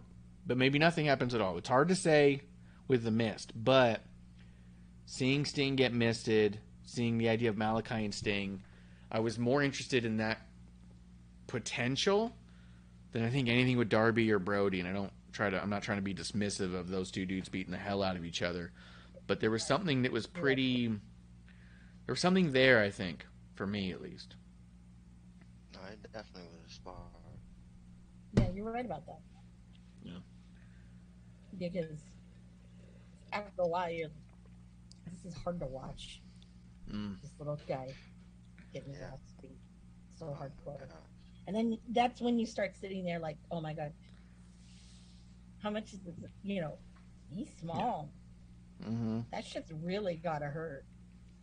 You Uh, you know it gotta hurt when you looking at it on the TV screen and you like, oh, you Yeah. feel it right Yeah, there. yeah. I was like, uh, and it was a couple times where he kicked him out of the ring, and I was like, good God Almighty, oh Lord, Wasn't there a point when Brody chopped him and he like basically flew halfway across the ring? Oh yeah, yeah, yeah. He almost rolled Yeah. out. it was vicious. And you're like, oh my it was god. Yeah, it was vicious. Uh, that would be something children don't watch. Please don't Yeah. watch. Yeah, I was going to. and also Darby knows how to sell these things too, so it it it, it, it makes it look worse than it really is, but It's that's it still bad was already. bad. Yeah, it still was bad, man. Yeah. Bless his little heart. So after that takes takes place, I will say the whole thing came to me a screeching halt with Miro coming out, staring, sort of blinking, sort of not. Is he wearing an eye patch under there? Is he not? Did did Malachi spritz Miro in the face before he disappeared for a little bit? I think so. He might have. Probably. I ain't got you. I wish that they Well, had all I shown a replay. What the fuck was that about though? Why Tony would you just like- come down and just stare? That's Yep. It, that's all you said. Yeah, that was kind of lame to me. I wish that they had done something with it. But what I also thought is something that WWE does too much, that AEW doesn't do enough, that there's probably a better balance of, is some form of recap, right? You could watch Raw, and they're going to recap the first segment every half an hour. This happened earlier. This happened earlier. And you're just like, shut the fuck up. We saw it. Yep. Or I'll go to YouTube and watch it. Relax. I don't need to know too much, right? But this is one of those moments where they could have had the stare down. And then when they came back from break saying what we just saw, this stare down is related to this, and then show the clip. You know what I mean? Like this just happened. You guys just missed it, and to bring it back. I mean, I'm not an announcer. I, I'm not. I'm not able to to verbalize the way that I would expect a Jim Ross would be able to if they said we're going to show what happened and then show the stare and show the spritz before it. Uh, connect the two. I'm sure he'd have a really nice way of saying like. Miro came out, and in case you're wondering why, boom, this is what happened. This is why we haven't seen him. He's back, and he's more mad than ever. You know, boom, boom, boom. But but I still don't know if Miro got sprayed in the face or if he was wearing a eye patch because he got LASIK. Uh, he also didn't remove his sunglasses, so you also couldn't really tell. And his sunglasses are also really big, so I think I saw the corner of a patch on the top of his eyebrow, and I thought I saw the reverse corner by the top of his cheek, but it was really, really hard to tell because he had big glasses. Yeah. And I would think if you're trying to push the idea that he's got a damaged eye because Malachi spit in it, don't go out there in glasses. Just don't. Show us your eye and an eye patch. Because then it's a visual. It's a stunning visual. You know? The crowd might even gasp. His eyeball's gone. I don't know. You know? They might. But to just have big sunglasses, fuck, it comes off super weird. You're just out here staring at a dude.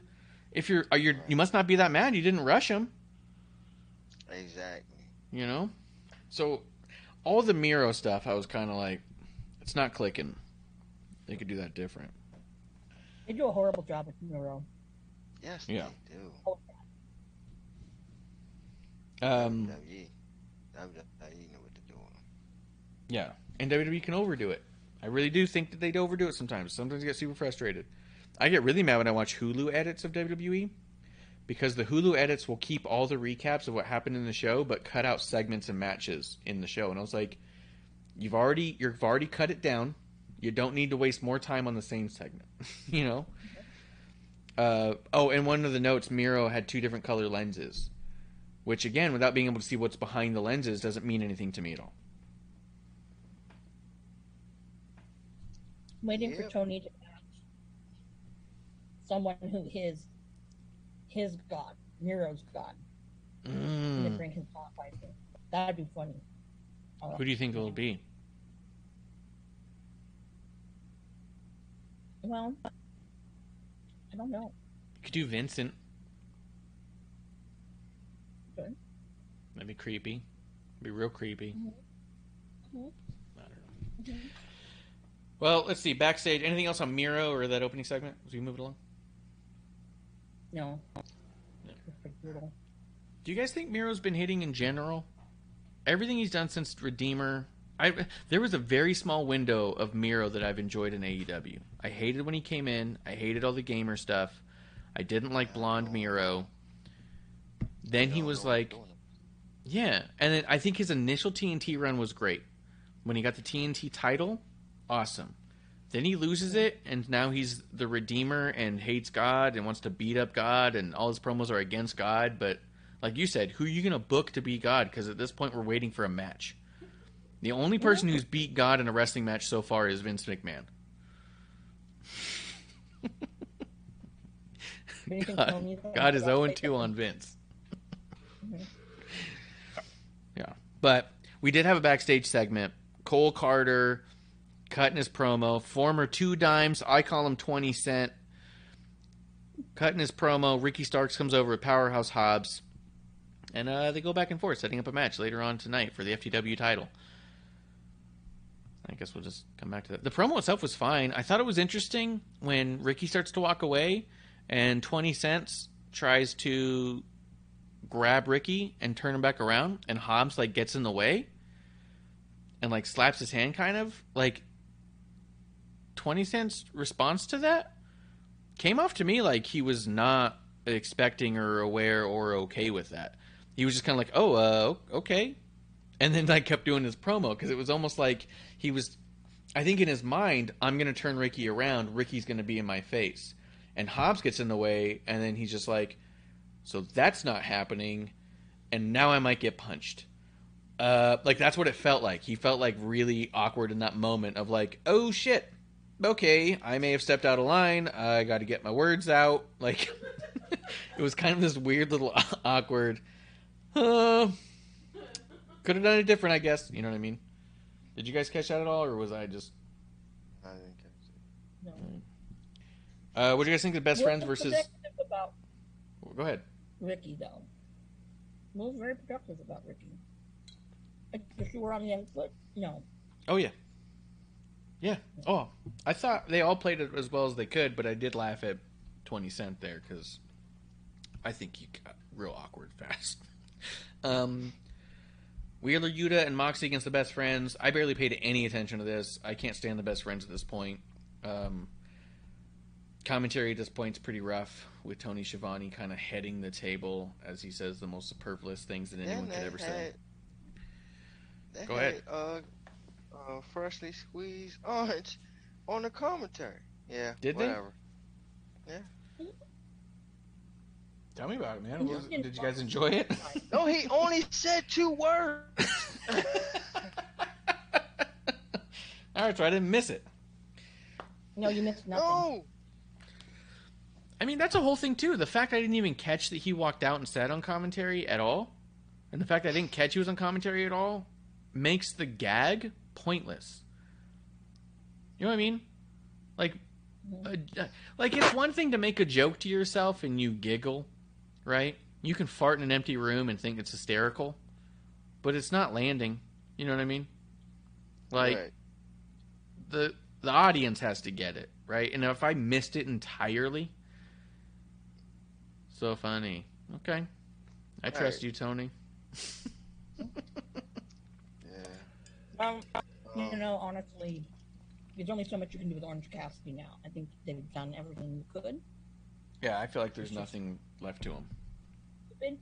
Um, again, my comment on that match was, I think the workhorse really in best friends, as I've always said, goddamn fucking Trent.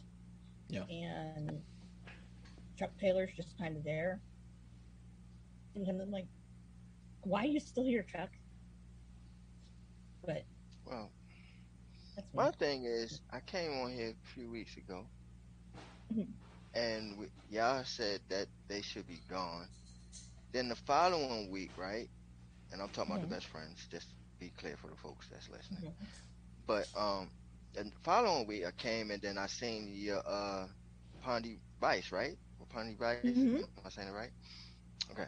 So I seen them and then I was like, okay, so best friends is over now, and I'm like, all right. And then we, I guess that's what we came to that conclusion. Like, okay, yeah, I guess they're doing away with that, right? And then I see best friends again. I'm like, oh, they still doing this? Like, well, Yeah. what's going on? Like, Yeah. oh, okay, like I guess. And then Well, I think- um, mhm. I think it's only because Rocky's in doing kind of New a Japan. double duty where he's in Japan right now because Okay. he is the one person who all of the gaijin.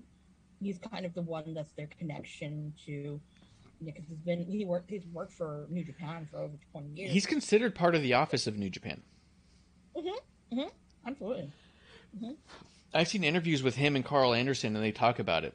Rocky's one of the mm-hmm. Booker types, and he refers to him. He's like, "Oh, that's an office question. You'll have to ask Rocky." Like, I mean, I've seen him like yeah. he's considered that. I think the whole Roppongi Vice thing was just to build the Forbidden Door, and like we said during the build, the worst part about the build is you could tell that all of it had nothing to do with what's going to happen after Forbidden Door. You just could tell it was a short term thing. It wasn't that they were gonna they were building that necessarily, but they weren't going to do anything with Roppongi Vice afterwards, not for a while at least. You know, that's why Trent's back in best Yeah, friends. because- Yeah. well, because not only that, but like the ass. Vice right now. I mean, the G one is a pretty big fucking tournament this year. They've had four separate brackets, so I get you know Rocky's going to be totally busy, and especially having New Japan strong. So he's Sure. been doing that back. What I'm saying is Roppongi Vice is a New Japan thing. It's not an AEW thing. Yeah. And their appearance on AEW was strictly because of Forbidden Door. it was also a Ring of Honor thing too. Sure. Not AEW. Mm-hmm. We're just not going to see them on AEW much unless they're building towards something else. Well, I'm trying to make fetch happen over here. Okay. It's not happening. You know what I think that's funny about it though, is that um I was right. It is What- High Noon. Mm, This is, okay. this is our sponsored, not sponsored Okay. drink of the night. High Noon. okay. Go ahead, Shakes. All right. No, um, with uh Yuta, right? Um, Mhm. that he was with them, and then even though Taz, you say you missed the commentary pretty much, but Taz was like, you know, uh, best friends trained them, and then he just left the best friends like that, and I think it's funny that he say that, and and that is the case, you know, they they was training him or whatever, and then he left them to go to the Blackpool Combat Club or whatever Mhm. they want to call themselves. And now he's training with them, and now he's whipping the best friends' ass. Like, yeah, y'all, Yep. y'all didn't train me good enough. They trained me well. And then like even listening to uh Regal on the commentary where he's like, um, it was a move that he Yuta had kicked out, and he said six months ago he wouldn't be be able to get out of that, but now he does. And I'm like, Yep. yeah, okay, I can see, I can see what they're doing there. I felt like it was them. Yeah, I felt like a lot of it was tearing down Brett's friends, whether it was an advertent or inadvertent. There was a lot of like, you know, uh, Yuta was learning under them and then leaves, and now look at him. And you're like, yeah, now he's a fucking winner and a badass and a champion, and all it took Right. was getting away from them. They look like dead weight now. Yep, Yeah, like. they sure do. Also, speaking of best friends, one birthday we forgot about from the In Time Wrestling podcast, not the man, but the adjacent man, Jeremy In Time, the little brother of Justin Time. It was his birthday today, and we forgot to mention it. And I just want to throw that out there because friend of the show, drinking buddy, he's been on. I believe he was on episode one. If you go back far enough. Yeah. hmm So, yeah, good guys, good guys. Uh, But yeah, uh, anything you guys have to say about the match? Because I was just not into it. Well, Oh no. I want to make it clear right. that when you say best friends trained him, no, he went to the Chikara school. At the time, Chuck Taylor was teaching, along with Mike Quackenbush. So that that whole thing, don't drag don't drag Coach Trends into that. Well, but that's the AEW story. Just Yeah. like I with know, but WWE you know? Land, we are Yeah, allo- but- we but- allow our companies to make up history as they go. That's what we do. We let them. No, no, no. Trying to make some bullshit. It's like okay, this is like either he thought of this while high, or he was coming down, or I don't know. And if that's but- the new reality, I'm willing to accept it. No. I accept anything wrestling companies tell me on TV as fact. I, I don't. No, Just, no. just You're telling make me your that story Jonathan Gresham's believable. Greatest in the world. No, not believable. Trying to tell me that Darby can, you know, take out like I don't know, like you know, he could take out like Keith Lee. No, that's not gonna happen. Yeah, you might. It's Uh, not real. Kiro's coming through. Cheers to Kuro, longtime drinking buddy of the show. Um, scared scared by some of our noobs, our newbies. Yeah. Um, if you don't have anything else to say about that, we keep 'em- keep it rolling, keep it rolling. The Swerve and Keith Lee spot. They had the promo in there. This was the other promo that I think they did well with in general, but I felt like it was getting awkward fast. It felt like a really long Kevin Gates celebratory thing. Like it felt like a paid advertisement. Like I felt like it I felt like they talked about Kevin Gates and his album too much for me. And I couldn't tell if it was that they wanted to incorporate him and that was just the idea or if the idea uh is is that Kevin paid for some advertisement or that just Swerve and Keith Lee were like, "Hey, we've got like 7 minutes tonight. We're going to talk about you as much as we can." But it felt like a lot on an album and not a lot on them being tag champions.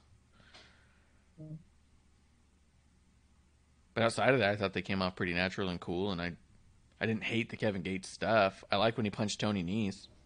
Oh, that was cool. Man, that was a. I thought that was real the way he hit him. I was He like, hit him "God right in the chin, yeah. his- yeah, his chin gonna hurt. But um, I I think. I think you know because of the whole rapper thing. You know, both of them rappers, you know, Yeah. considered rappers, and um, I think that was a great thing, and I think also it was more like, oh, you're here too, okay, well we we can have some minutes for you and, and put you on TV and, and showcase you too. I think it was in that type of thing because, Mhm. and which we'll get into later.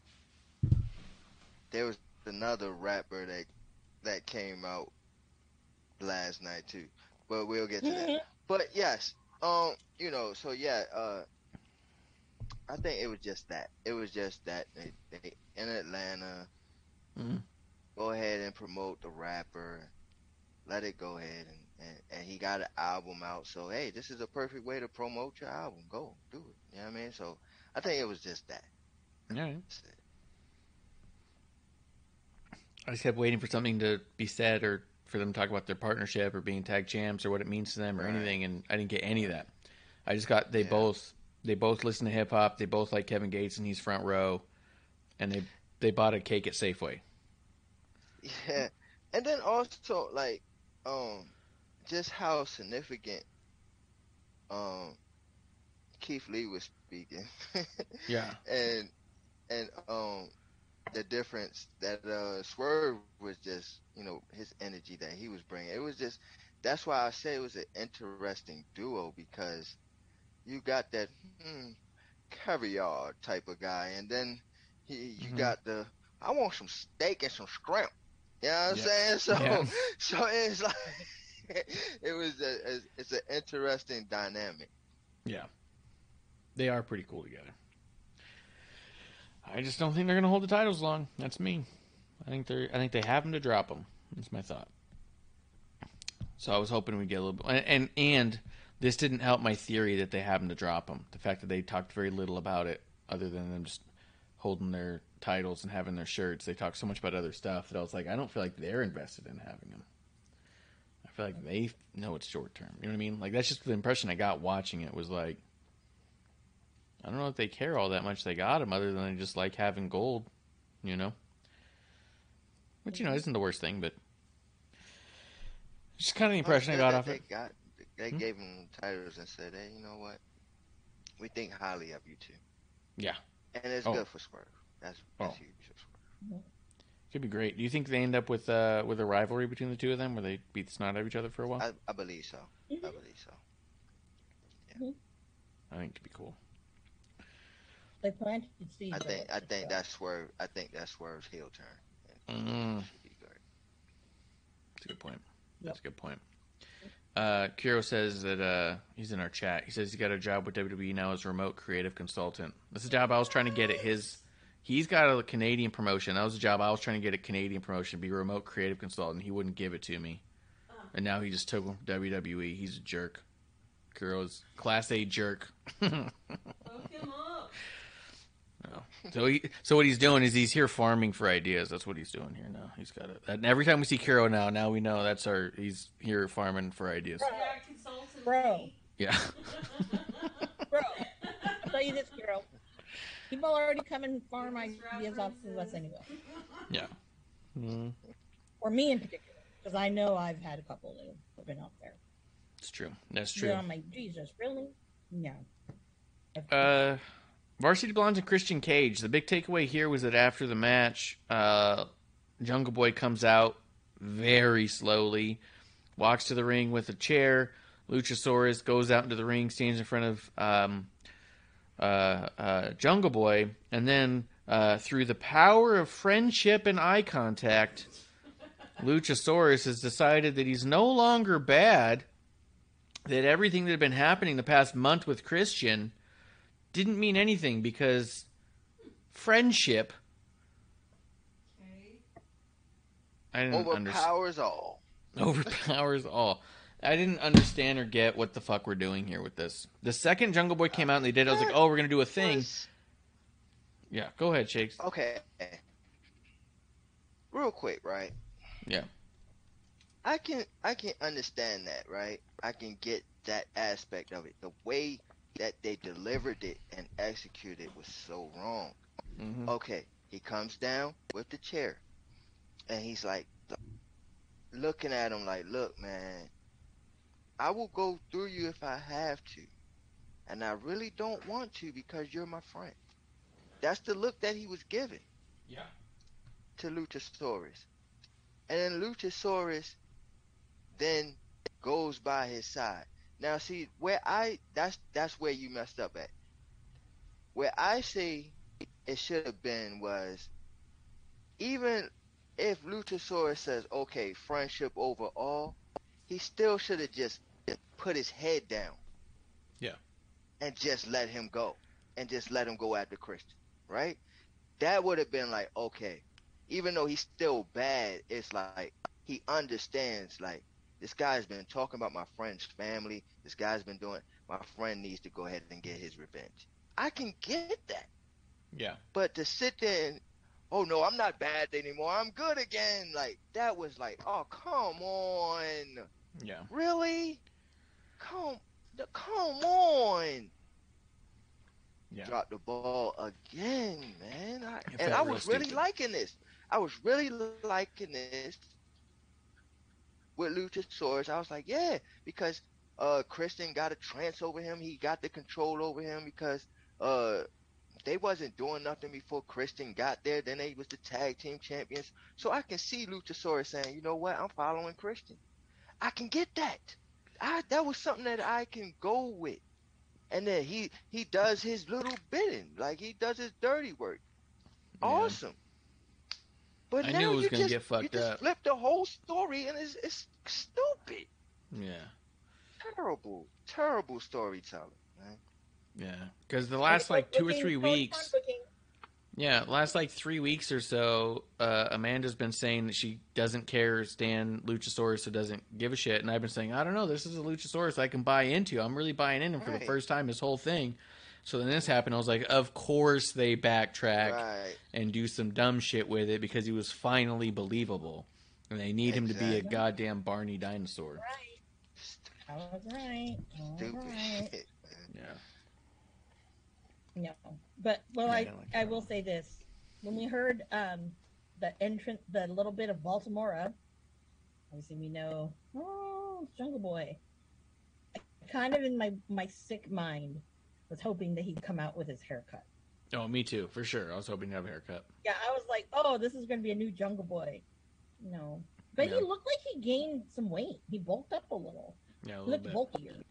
He's But- been doing that. He's been he's No, been but his bulking face up a lot since I really- yeah. Yeah, but he really looked kind of Mhm. bulky, and I was like, damn.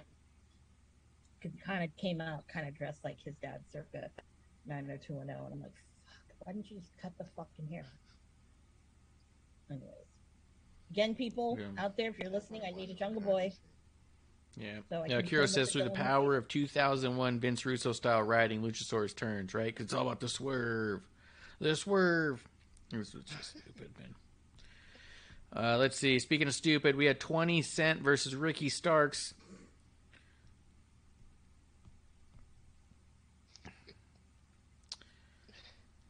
I got a question for you about 20 Cent. As I call him in AEW, the former two dimes. He he was released from WWE for failing the wellness policy too many times in a short period of time. The belief is that he's been using steroids the whole time, and if you look at what 20 Cent looked like before he got into NXT when he was on AEW Dark, he's significantly smaller than he is now, and he's been bigger and bigger every time they see him. So, the idea being that he's on uh, performance enhancing drugs that he shouldn't be on, and um, within a week here, really, uh, he shows up in AEW. I don't care when people take steroids. That's not my business, and I really don't give a shit. I like I like watching big, tough, buff dudes wrestle, and if they take steroids to do it, I don't care one bit. Never have. But here's the thing that kind of annoys me: is Tony Their Khan's been asked. Say what? yes, their body. Yeah, and you're putting on a show.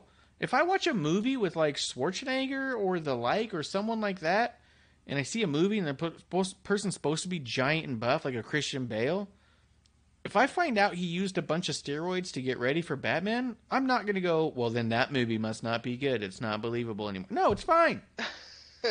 It's fine. He's got a he's making his body look a certain way for a role, and, and bottom line in wrestling, it's a role.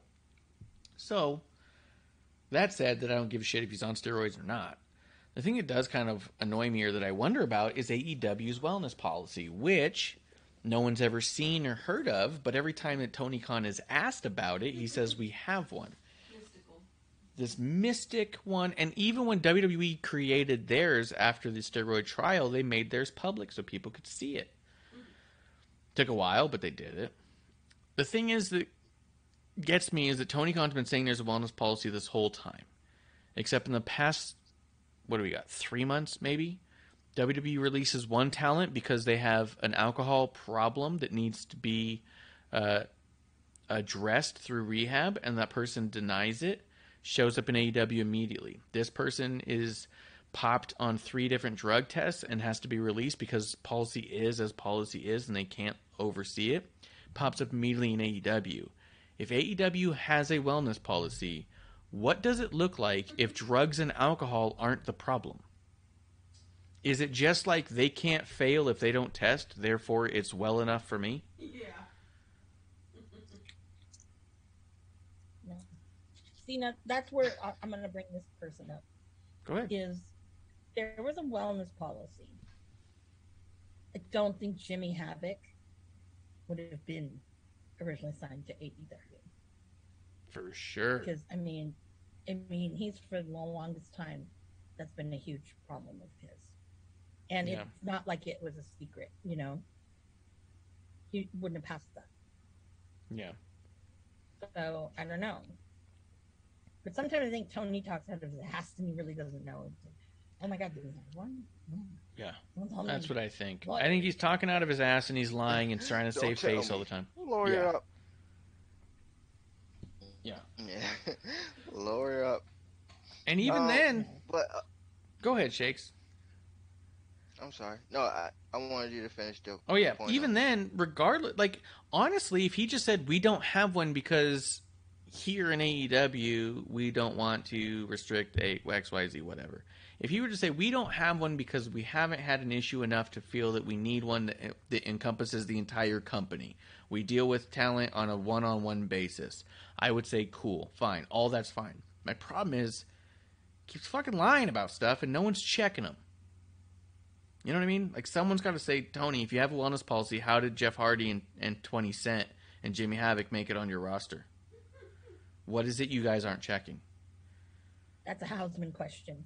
Yeah, go for it, Houseman. Good luck to you. Go for it, man. I know yeah. if I should, I should be media for us, and then I can ask him like all the questions. He's like, God, that fucking bitch again. I want. Oh, yeah. yeah, that would Tony, be awesome. That would Yeah. be awesome. you might want to do a line before I ask you this. Yeah. Here, take a quick bump of this rail and then let's sit down and talk. Uh, what are you going to say, Shakes? um, about the match, right? Sure. Um, Oh, any of it. Ricky Starks, right? At first, I ain't get it. I ain't see it.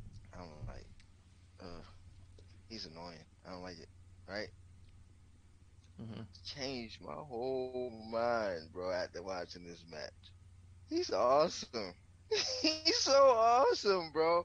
Like, the the things he do in the ring, like when he tight tightrope on the um and he was dancing on the on the rope, like I was like, what is he doing? Like, oh my gosh, just to it's like him saying, yo, it's so easy to me that I can play around and still whip your ass. It's just Mm. like that Cocky. that is amazing to me. Yeah, that's so amazing, man. Shout outs to him, man. Oh, yeah. He's amazing.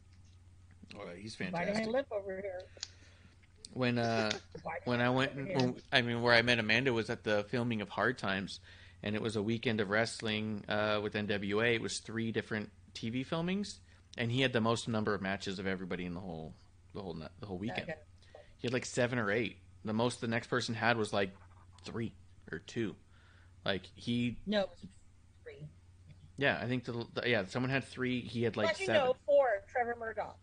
Trevor Murdoch. had About like four, maybe five. You think? I remember walking away thinking Ricky Starks was the workhorse of this weekend. I saw him wrestle more than anyone else. Mm-hmm. Yep.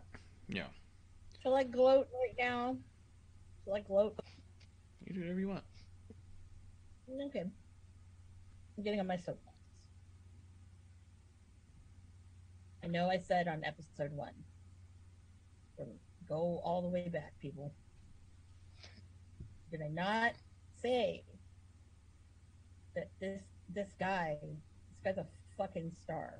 Okay. Just unfortunately, you know, he wasn't given the right platform.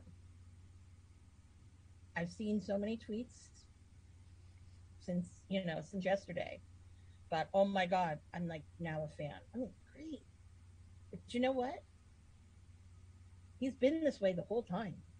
They're late. he just Mhm. doesn't he just doesn't get his due.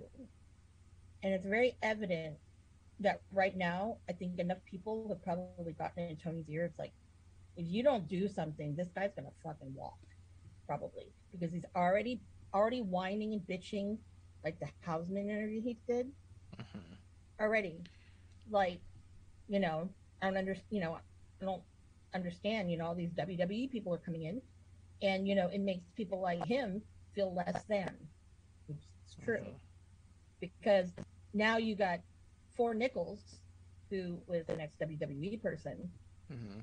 It's like, oh, you're going to sign him, Tony? Okay, yeah. And what, what are you going to do? You're going to put him above someone else because he was under an umbrella in a system that, you know, that, you know, that's a desirable quality.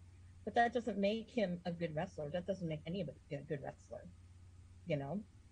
And especially because of the fact that I'm very suspicious of you were fired because of wellness policies mm-hmm. and violating it. You know what what that could be, but it's not good. So going back to Ricky, is he? It's finally like people get to see what I've been like talking about for the longest time. And then he had a tweet yesterday, and I should pull it up. But it was something to the effect about he didn't realize how hard his fans go, Yeah. and he's doing a shout out.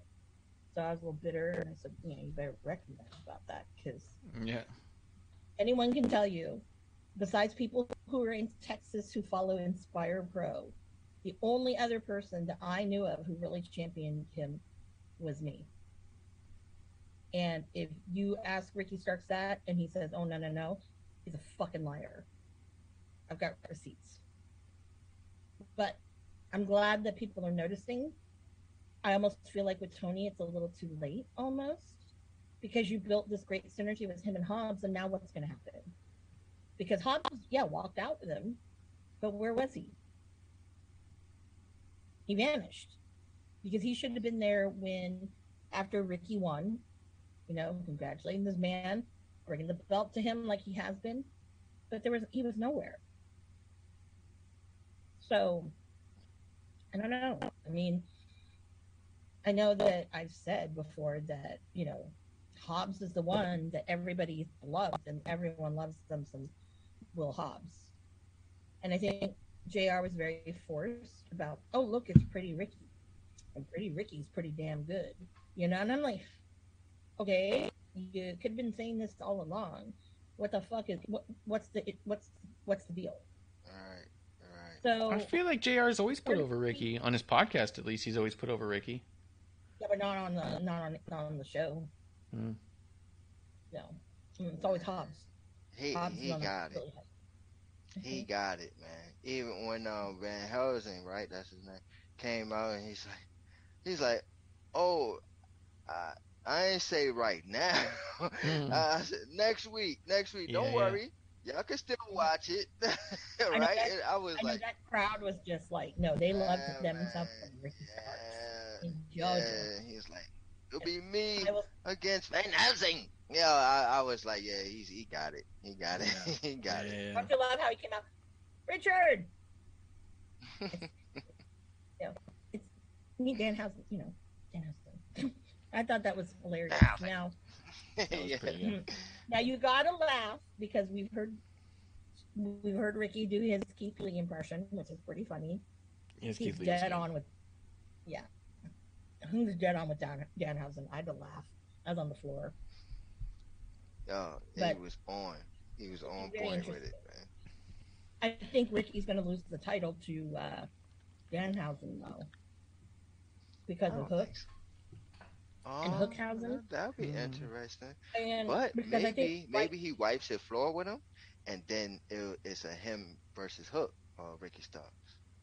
Mm, maybe, but I think really Hmm. Hook should be the, the one that has the belt. To be honest, That's what I'm saying.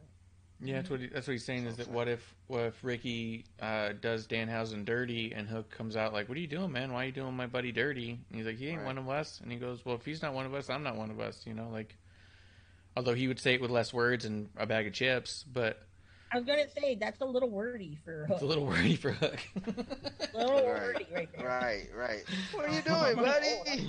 No, no, don't beat up my friend. yeah, It's not Hook. yeah, yeah, That's Wouldn't way say that. He'll just look But- at him like, yeah. He would look at him, stand in front of him, stand between him, yeah. do the uh-huh. head nod, flick a chip at him, eat a chip in his face. Yeah. That's more like we go fucking bonkers. And, oh Yeah, yeah. Um, Oh my gosh, we're gonna have a Hook for Ricky Starks. Yeah. Uh, Mark- Grim Reaper uh, says, Mark. Hi. So Grim Reaper's coming through. Kiro does say a couple things. He says, Here's the best thing I heard someone say about the wellness policy. Tony Khan owns an NFL team. Is his team also not following the wellness policy? Which is also true. That's one of the things that uh, uh, WWE's touted since they created theirs was that theirs was better than the NFL's, and the NFL has always seemed as like a high level one. Uh, Kuro does say, I just checked because of Marsha's question. Every place AEW has held shows has the lowest restrictions on wellness and drugs for combat sports, which is what AEW has itself filed as. And that could be a big thing, too. We talk about how much AEW doesn't go anywhere, but maybe it's also a restriction of wellness. Maybe they can't go everywhere. They will not be able to wrestle in Washington State. That athletic commission is pretty, pretty, pretty strict. Yeah, and and WWE is all about being able to be everywhere, always, all the time. So of course they would have the most strict one because what's the most strict that's in the nation? That's what we have to at least abide by. Where AEW is potentially going the other route. If we want to, ha- what's the most lax they have, and how many can we do in that area? You know what I mean? Like, could be that could be part of it. No one's talking about that except us. You're on episode one, Wrestling on the Rocks, Dive Bar. I don't think you watched it, Shake, but did you see the um the Road to Dynamite and the little promo? that they Shakes, had do you watch any of the? YouTube stuff? No. On AEW? Yeah. Yeah, There was a promo package that I think would be uh, might be worth me sending to you, or Amanda Jayne can send it to you. That uh, Ricky and Hobbs did backstage. It looks like after they lost, and it was really good, very good. One thing I thought was super noticeable in there, uh, or notable, was that he said, "I don't know how long I can hold on, but as long as I can, I'm gonna give you fans this, that, and the other." Right? Which looked a whole lot like, I don't know if I'm resigning. I don't know if I'll be re-signed. I don't know if that's going to be an option. Like I don't know. Like he feels like he's so in doubt of his place and his future. Yep. And that was kind of crazy to Mhm. see and feel. Yep. I'll comment on that. The, so his and and um, Hobbs, they've been there now two years. And I'm sure that they did not sign them for any more than that. Yeah. I'm pretty sure. Because these are guys that don't have a record of whatever. Yeah. A bad record. Um, to go on. So I think that because of Tony's lack of really seeing what these guys can do, and then you get these other people who come in, and because they're working with like Jericho, they're working with this, that, and the other, you know, they're getting more time to shine. Yeah. I think that that's a hard one to really kind of swallow. And I think that what I know of is Ricky is that's always been his Achilles heel was, hmm. You know, I'm I'm i'm good. I don't understand why other people don't think so, mm-hmm. or why this person hasn't looked at me, or that person hasn't looked at me. Because to be quite honest, he's above he's above impact. That's like step down. WWE has already told him three times at least that they didn't want him. Would they try to get him now? I don't know. But again, it's going to be that same situation of they're not using him. So, you know, I mean, it, that's where it's tough. Now, if he really wanted to, and I think that he could, I mean, you, you can even throw him in Ring of Honor. But then again, that's not going to make Ricky's still not going to want that. But I think that he just has to he just has to put it in and not because unfortunately in a lot of these interviews and especially with the Hausman one comes off as a whining bitch. And it's like, you know, you're entitled. You have this chip on your shoulder. I get that, yeah, you do. But you know what? No one wants to deal with that kind of shit because you haven't proven yourself to be that kind of person that can wear that, that kind of chip. Yeah, it comes off a little bit like how Eric because- Young and EC3 have come across, where it's like it comes across like he's saying it differently because they said it flat out. They said if you don't have five minutes of TV time for me, your show's broken and you need to fix it. It was never I'm not bringing five minutes worth of TV to the table, right? It was always you guys are fucking up if you don't rely on me. And guys like that, when they're finally given the time, are kind of over it by the time they get there and they put out lackluster work. Like I mean, if you watch EC3, I've saw I saw I've talked about it before on episode one. When he first made his first entrance where the screen said EC3 and he was supposed to kind of like conjure it up kind of a deal, he's like super hard, like mm, mm. and then the, the next week he comes out, or like two weeks later comes out, he just kind of like puts his hands up, like there, there, there, like he's not into it, he's not doing it, he's not trying anymore. And when you stop giving a shit because quote, I stopped giving a shit when they stopped giving a shit, no, it's not their job to give a shit about your career. As much as it is their job to uh, provide that platform and to give a shit in a sense, you're the one who needs to make sure that when the red light turns on, that no one can stop watching, right? But when you give up on it, and so he's been saying it a different way, where he's saying it like it's all about opportunity. They're, if they don't want to give me the opportunity, then then nothing's going to happen. Like they're giving the opportunity to this guy, they're giving the opportunity to that guy, and I've just got to sit around and wait for my opportunity. It's a different way of saying if they're not making time for me, I can't make time for me. Whereas when you hear from guys like the New Day or or uh, I think Seth's talked about it, where they talked about going into Vince's office week after week. Let's try this. Let's do that. Mojo, Matt Cardona said one of the things he regrets that he learned, um, not regret really, one of the things he learned the the most that he wished he had applied earlier in his career was fighting for his time. Was not just saying, "Oh, I'm not on today." Okay, cool. He was always ready, but he was not always forward. Right? He's like, he's had a bunch of like the edge heads came about because he went to Vince and said, what if we did this? I think we could do something with this. What if we did this story arc? Like he pr- started giving those ideas, and then, boom, you've got an idea and you've got the ability. Let's roll with it. But when you're sitting back waiting for them on the other side, and they're not giving it to you, and you say, well, if they're not seeing it, they're not giving it to me. What am I supposed to do? Well, if you're not offering up either, and it sucks being told no time after time. Other guys have talked about it after a certain point, I offered this, I've offered that. They said no. Why why bother continuing? Because maybe your first 5 or 6 ideas are bullshit. you know? Maybe it takes a while for you to start seeing something that's actually going to come to fruition, right? Like being told no isn't always bad. Sometimes you're being told no because you need to go a different direction, right? And sometimes people are told no and thought that that means there is no direction. Wrong direction is not no direction. And I agree with you that I think that one of Ricky's problems right now is in his interviews, he's coming off a little bit like, what am I supposed to do? I'm sitting back and no one's coming to me. And you're like, uh, I wish you would say more about what you're trying to get across versus what they're not giving you. You know what I mean? But that's been, like I said, it's been his Achilles heel as all I've known him. But also, to add to your comment, he was very, very proud a year ago or so, or even like a little after he signed too, that he was part of the what they called the White House back backstage. Mm. Which, if you don't know what that is, is the White House is a group of certain people who are very vocal, and kind of at the time were a lot of kind of Tony's favorites. Who was in the White House? MJF, because it was there beforehand. Britt Baker. Um,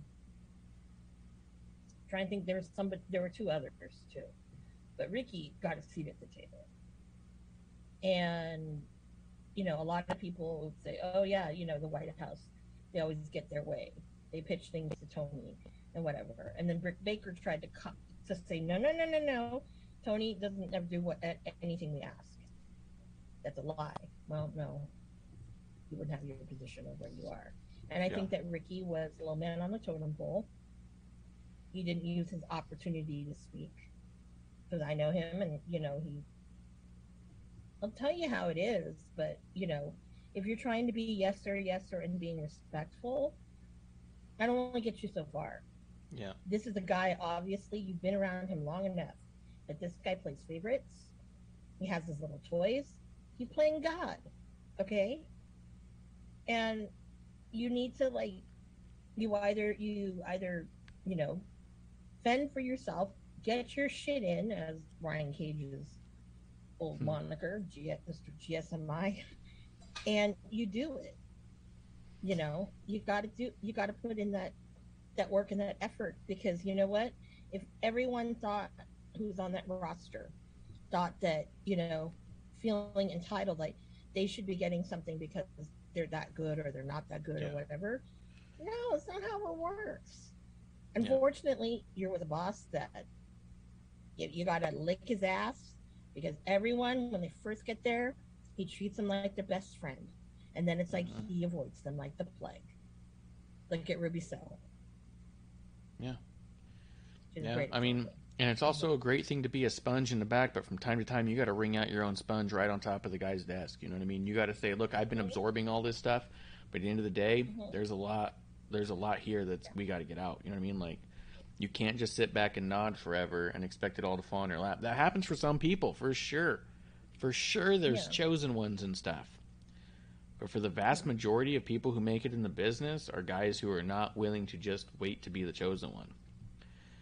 You know? Yeah. And with Ricky too, I think that all right, if you're trying to kiss up to Phil and think that Phil's gonna get you shit, no, because everybody Did feel that at way. The end of the day, I felt that way when he said that, I felt that. and I said to myself, "Fucker, you know more than anything that." Because he got a lot of friends who worked in WWE. Yeah, granted, it was after Punk was there, but obviously he, he had a reputation. He still does, still doing the same fucking shit he did there. You know, he's gonna open his mouth, and he's gonna get what he wants because he figures that I'm king shit, and this is what's gonna happen. Well, Yeah. obviously, Ricky didn't work out with the White House. That didn't work out for him. But now you're gonna go there with Phil. I'm like, no. Yeah. You need to do it on your own. Don't rely on, it- on anybody else but yourself. And the only other thing that really should make a fucking difference to Tony Khan is the fan reaction, how fans feel. These are the people that are watching it. These are the people who are giving you fucking numbers, you know, every week. Mhm. That's who you should listen to, and not your cracked out self off the soapbox. Mhm. Shakes, anything else on that topic before we move on? Uh, all Ricky Stark out. All starked out. Uh, I'm He so needs to go back to doing his own merch, by the way. his own merch was better than AEW. what this is now. Yeah, like this is the croc the, the NWA one where it's the, Yeah. the crocodile leather is my pleasure. Yeah, yeah, it was great. Uh, the women's tag match, uh, I thought it was just an absolute disaster, and there's really not much to say about it. I don't know if you guys felt differently one about it. Uh, the stat line. No, right? it was a dis- Yeah, yeah, but that, I'll that say this. disturbing shit, right? Yeah, yeah, yeah. Athena smiling the whole time. But go ahead, man. yeah. it was funny because Jermaine Dupri was there. I'm like, oh, Jermaine Dupri's relevant again. That's what I. That's what I'm saying. Like, Yeah, but what but the fuck? Where did he come from? But what I also Where'd got too from? was when he's coming out with with them and Stokely Hathaway. I'm like, I already know because I've seen Jermaine Dupri in person. Okay, motherfucker, he's short. Okay, talk Right. about Napoleon. The guy is short. Right. And then right. Oh, that's who was behind is them? taller than him. Uh, That's who came Yeah, out with them. Jermaine Dupri. I didn't Jermaine notice. Jermaine I couldn't Dupri. figure out who that was. I was like, I don't know who this new guy yeah, is. Like, it's like he's gained 50 pounds. Like since the last time I've probably seen him anywhere. He was like a butterball. But I knew that was Jermaine Dupri, and I'm sitting there like, man, Stokely must be a bitch. this is or weird. Yeah, and I'm like, So weird. Yeah, it was it was it was bizarre, and I'm like, really? Like when I think of Atlanta, like I didn't know who that other rapper guy was. I'll, I'll, I'll say that I don't know who the fuck that was.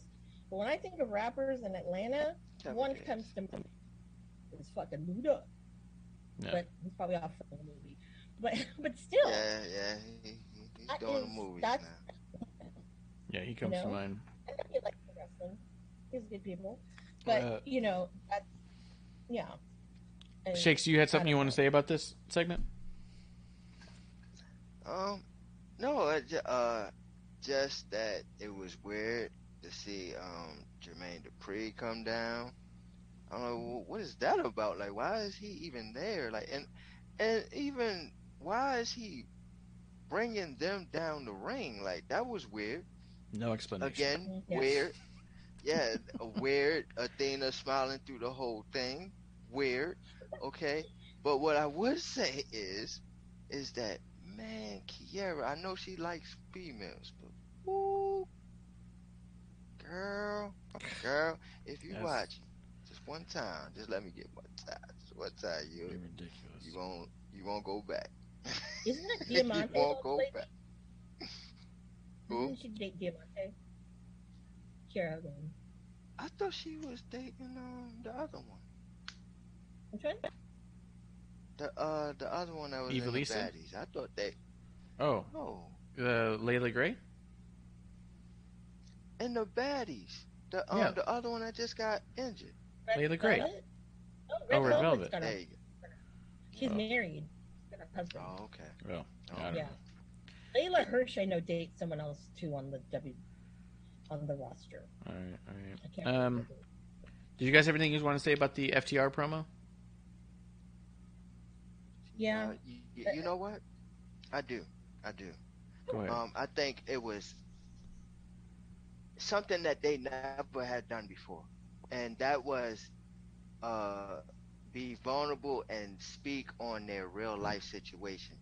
And he spoke on his daughter's situation, and you can tell right there, like you won over the crowd with that right there, and you can tell the emotion and feeling that he had with it. Like he was very, very proud of his daughter and, and happy that she fought that and and shout outs to her um and her recovery it was a Mhm. it was a good segment i i like that I, Did you see uh, they came out with a shirt today? yeah, it, it it told us a lot about ftr that possibly like a lot of fans didn't know no Yeah. Uh, they came out with an FTR shirt today. It said uh, it says uh, "Fight like an eight-year-old girl," Oh, okay. and has a little heart with it with FTR inside of it. And like 100 percent of the proceeds are going to um, Oh, uh, a charity that has to do with the Children's Heart Association or something like that, so along those lines. Uh, so that was pretty cool.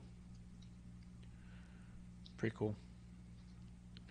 yeah Um, that was awesome that's awesome that's definitely awesome well, outside of that was the main event: barbed wire everywhere death match.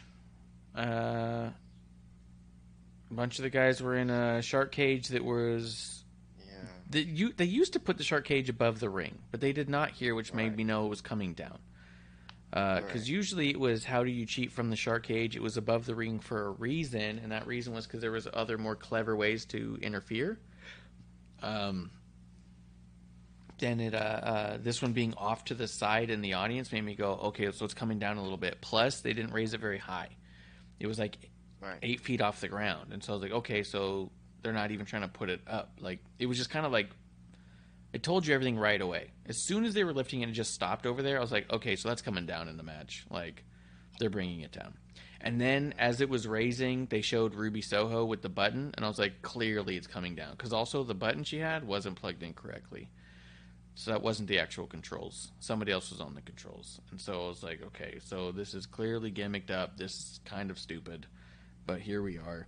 The other thing that really was hard for me to get past, but I did, was it show Justin Roberts introducing the guys with a microphone covered in barbed wire.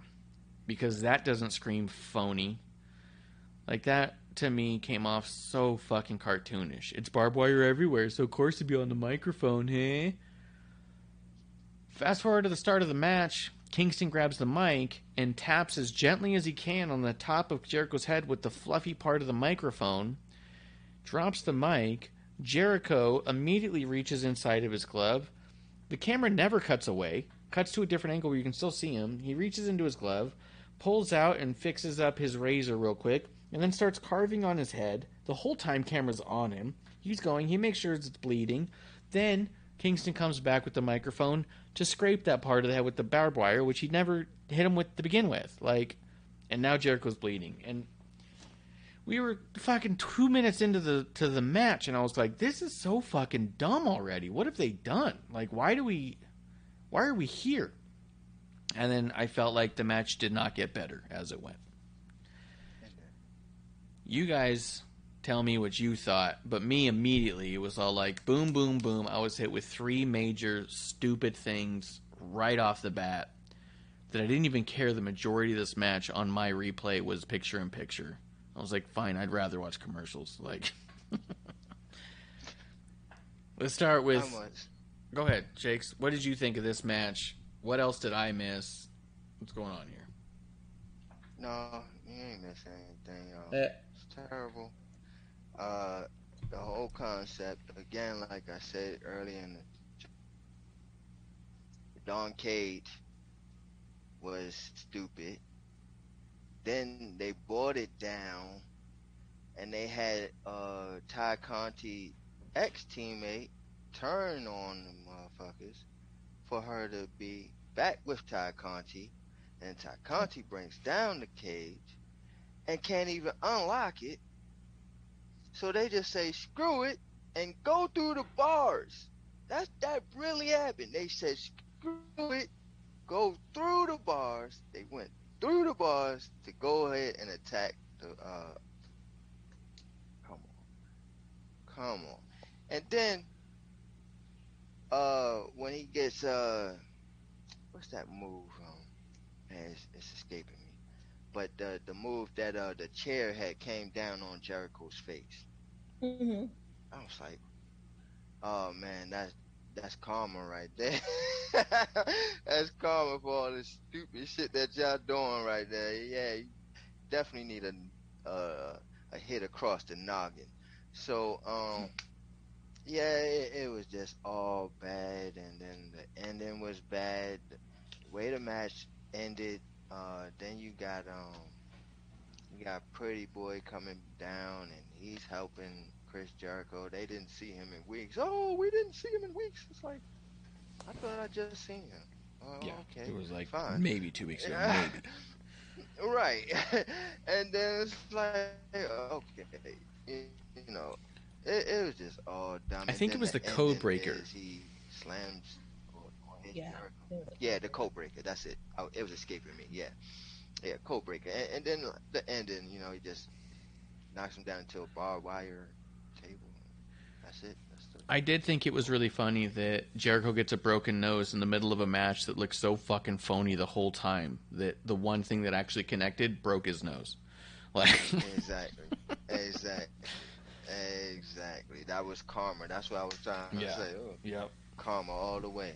All the bullshit that you was doing, the real shit got your your your fucking face smashed in. That's that's awesome. Yep. And I did. There was one thing that was that caught me in the beginning too. Was Jake Hager's facial expressions the whole way down the ramp and into the cage, and pretending like he didn't want to go in, and it was so cartoonishly and acted like a child that I was like, fucking stupid. And then the finish was just a mess where Jericho's gonna hit or Kingston's gonna hit Jericho or no. Yeah, Jericho was going to hit Kingston. Kingston low blows Sammy. Jericho Jericho's like pausing for way, way long. There was just absolutely no communication and no one was going for it. And you It's horrible.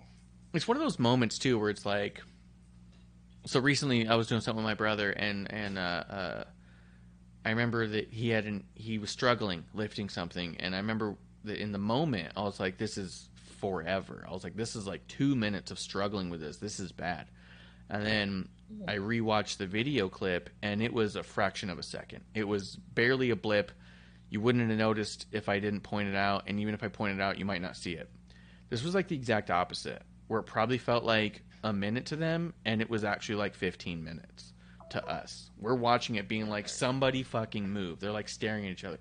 Then there was the back and forth where Kingston rushes, Jericho rushes Sammy. Sammy tries to pretend like he doesn't see that it's Jericho, but holds him, and then punches him, but then holds him again. And it was so fucking sloppy. Like, it was an embarrassing match.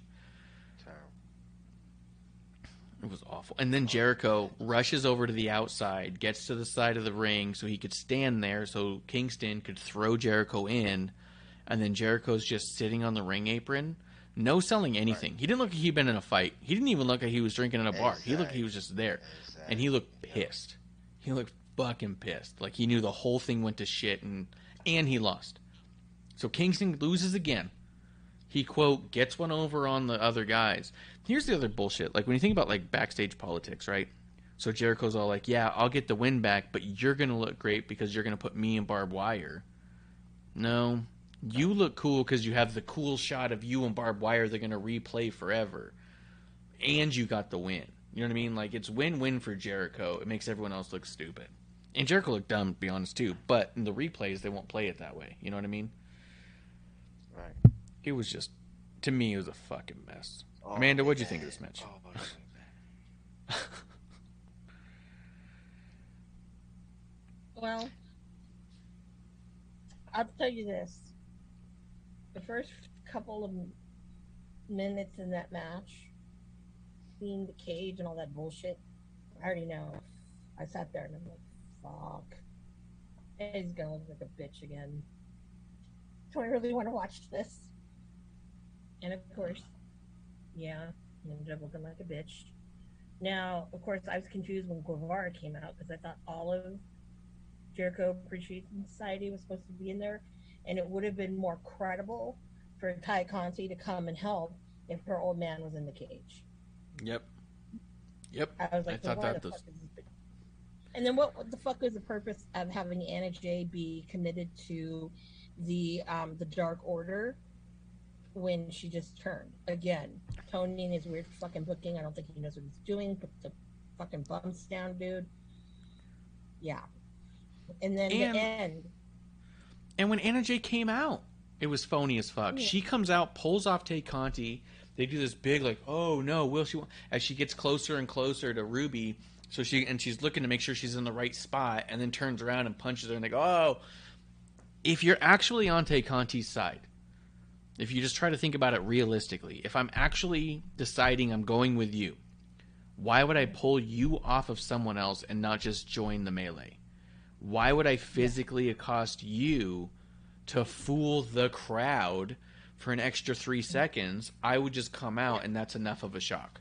I'm out and I'm attacking. You know what I mean?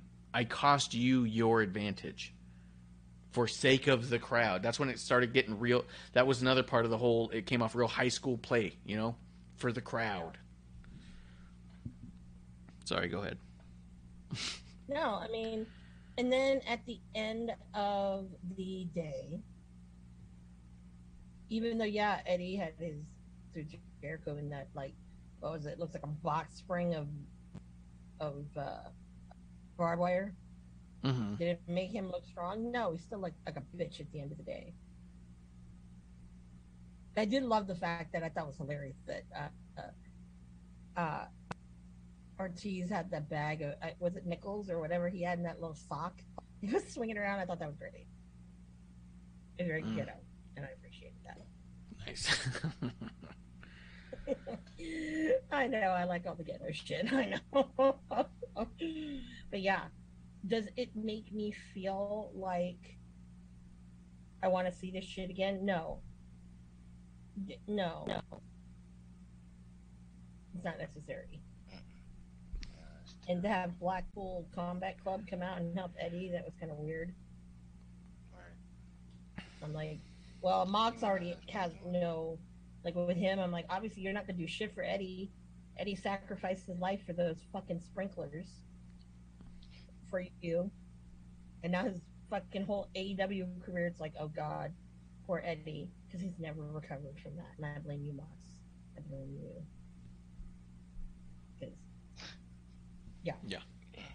I agree. I can't I can't deal with Eddie anymore being a bitch. I cannot I just can't anymore. I'm putting my foot down. And I'm really sick of the Jericho all this bullshit. Can you just fucking go on tour with your band? Okay, and then pop up right before the cruise? That Yeah. would be great. Thanks. Yeah. Making Eddie look like a chump again immediately. Even though Eddie didn't bleed. Which for one, He did back. When he landed on all that shit. He did he did scrape up his back. a little bit.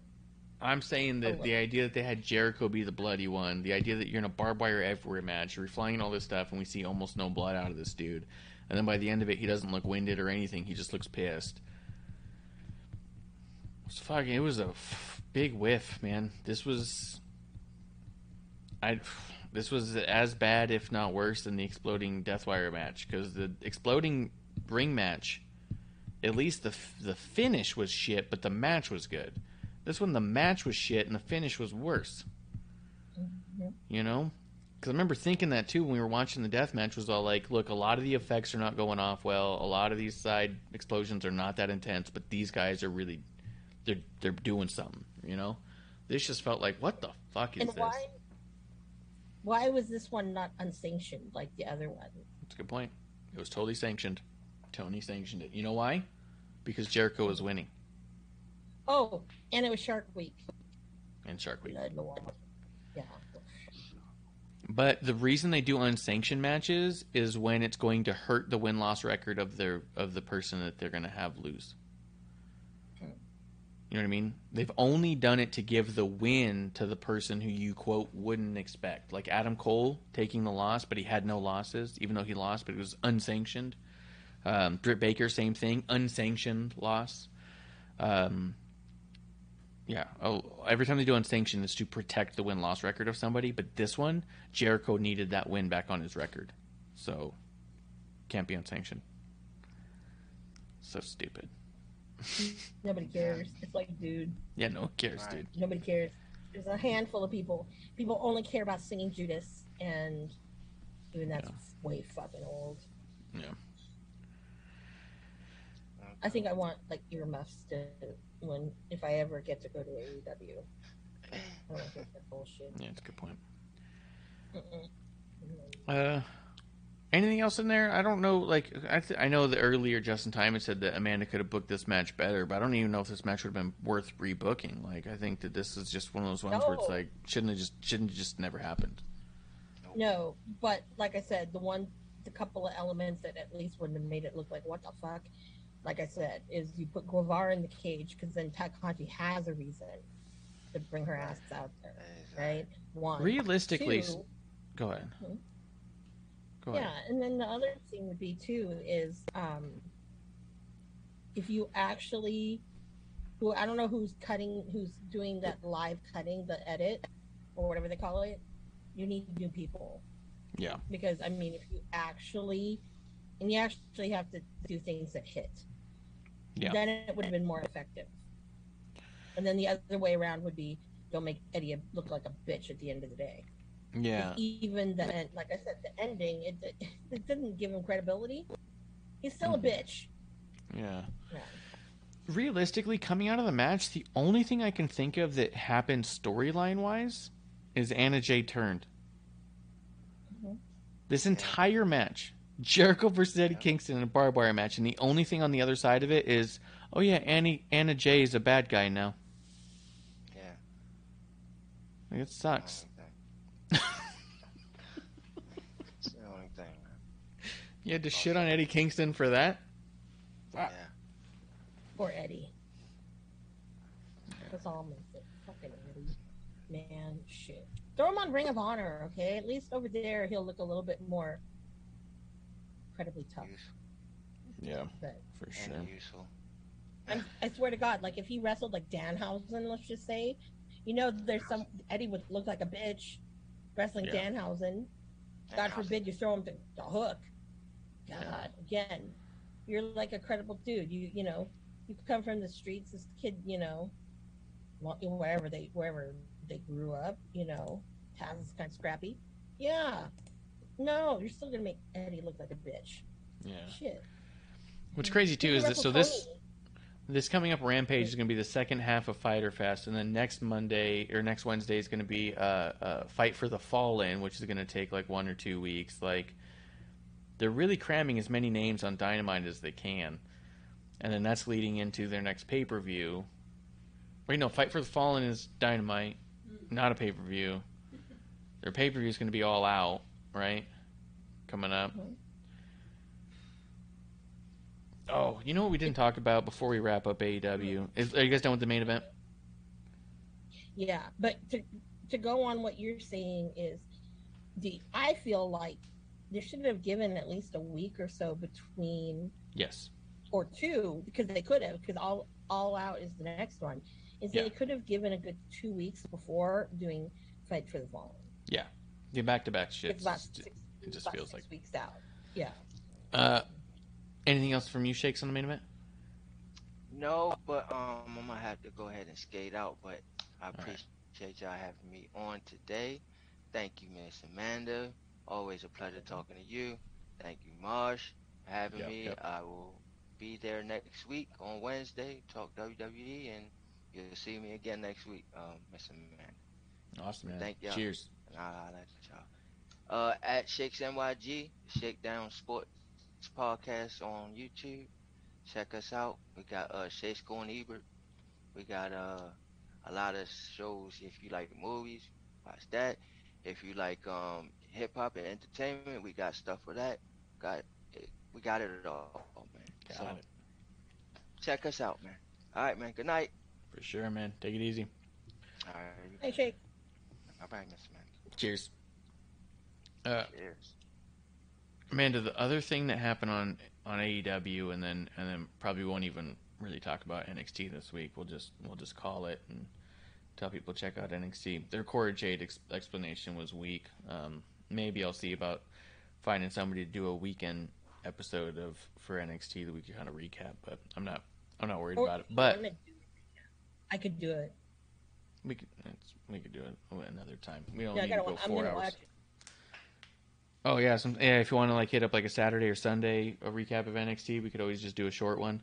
Um, Yeah. But the other thing that happened in AEW that I didn't talk about was Thunder Rosa.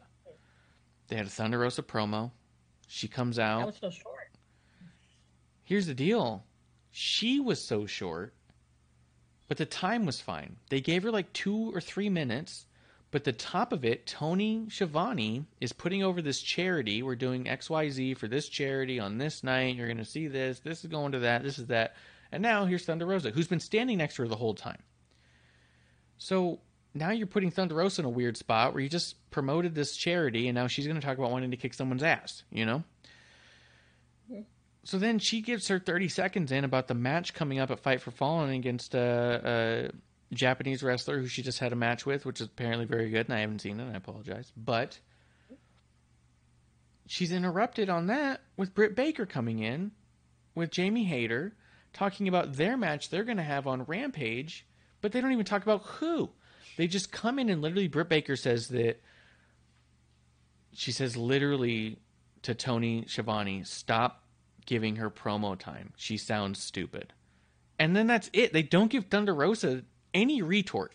That's weird. They just let Britt Baker come out and shit on Thunder Rosa and then say the only match that people need to know about is that we have one on Rampage, me and Jamie Hayter. They don't even say against who. This is followed up immediately while keeping Thunder Rosa shut up. They followed it up with the matches that are going to be on Rampage and the graphic for for Britt Baker and and Jamie Hayter that just says in action. We don't know against who, just a match. So they're just they're promoting with a graphic that she's going to be in a match. Then they go over the entirety of the Ring of Honor card.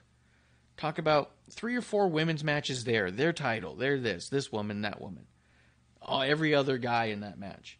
Then they get to fight for the Fallen and mention Thunder Rosa's got a match. At this point, we're like two minutes away from when Thunder Rosa talked. They're doing everything they can to cool off Thunder Rosa and make her seem less important, and it's fucking making me mad. You know what I mean? Mhm. If they'd even gone from yeah, if they'd gone from Thunder Rosa saying it to the graphic to Britt Baker having a thing with Tony or something, even if they had Britt Baker interrupt, and then the first thing they showed was Thunder Rosa's match, and then they get to the fact that there's a Britt match, but no, they started with Britt. You know what I mean? They, well, they started with Charity. They give Thunder Rosa 30 seconds. Then they let Britt have all the time she wants. Then they show a graphic of Britt. Then they show all of the matches that are going to be at Fyter Fest. Then they show all the matches that are going to be at Ring of Honor. And then they show Thunder Rosa. They're getting you as far away removed emotionally from what Thunder Rosa tried to say in her message as possible. While, before the timing issue, let's go ahead and finish up what Thunder said by shitting on Thunder for a minute for no reason to put over no match, but just to try and get Britt Baker her heat back. This we're watching in live action. Tony Khan booking a way to cool off Thunder and try to heat up Britt in every way possible, and it's so transparent and shitty. when I see shit like this, sometimes I wonder if, and please don't take this people like seriously. sometimes I sit there and wonder, is she sucking the boss's dick? Because she sure gets Metaphorically. Maybe like literally. Who knows? You I mean, you gotta wonder what's going on. And I mean, and I'm not suggesting she does, but I'm saying like, in for me, more like the metaphorical sense or whatever. Something about Britt's ties to Tony, whatever that is, it's just clear as day that Brit can go up to Tony and be like, "Hey, how much time are you giving Thunder? Give me half of it." And he goes, "Okay, that sounds good." You know what I mean? Yeah. And that's the outside looking in. That's what it looks like. Is No. That's the part of the White House that I was talking about that works. MJF had it to a certain extent, but you know what? It wasn't powerful enough, and now he's not around. yeah, So, but I get it. I get, I get it. You know, with him. Now, I will say this is with, um, I think with Thunder, I think the problem is that now that he's gotten this gimmicky thing of Thunderstorm, yes, he's kind of he's pushing really pushing away from Thunder in the Belt. yeah, which I think is stupid, but you know, whatever. Um, but you know, but I look at it and I think, well, Rebecca, no, nobody really cares about you right now. Mhm. They only cared about you because we were forced to care about you. Mhm. I mean, there are some people, granted, that do like her, you know, and I'm, I'm not gonna, you know, whatever. She had a lot of potential, but now it's like, mm-mm, she's not Yeah. gotten better, you know. But I think that I don't know. I took two things. Well, two things from this. One was the whole thing of he's really got a hard on for this thunderstorm shit.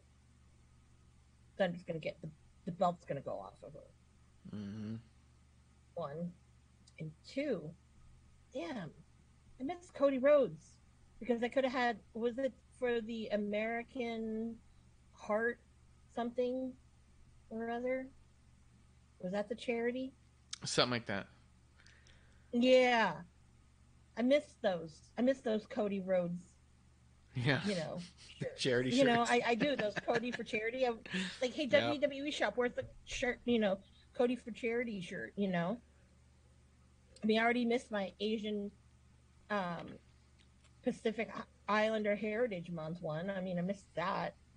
And then um speaking of asian pacific heritage yeah that was okay there was only one commercial that i saw i don't know if they're supposed to have more or whatnot that had a wrestler in the commercial, and that was The Rock doing a Shark Week commercial. And it was really cool because you know, I, I know I thought it was cool because it had Hawaiian chanting and shit like that. I'm like, it's my people. Um, but I I was like, I didn't know the Shark Week had hosts. I didn't Yeah. know The Rock was the host That and not only that too, but what's up with the Rock and Sharks? Is he going to be in the new Sharknado, and they're getting rid of the cast of Sharknado? Hey, I I, I thought the first one was good. Okay, but then again, remember I also did like Boone the Bounty Hunter, so it shows you what I like in film. Anyways, when you want the escapism, Mhm. um, but I was like, what does this have to do with anything? It would I would understand if they did a promo with those guys in the costumes, like Nyla Rose and her in the Katy Perry shark from the Super Bowl, the left shark, the best shark, because the left shark didn't know what the fuck they were doing. Mhm. Was having a good old time. So I thought that that's what that stuff that they were going to do that for, but you know. Mhm. Or you could have had, uh, like instead of uh, instead of Hobbs, or maybe Hobbs, you put him in a costume, then he could have been a shark. Yeah, he could have been Ricky Sharks. That would have been funny. it's Ricky Starks and Ricky Sharks. Oh my God, good. Jr. would have had a field day with that one. that would That would have been hilarious. know, he has a tough but- time enough with names.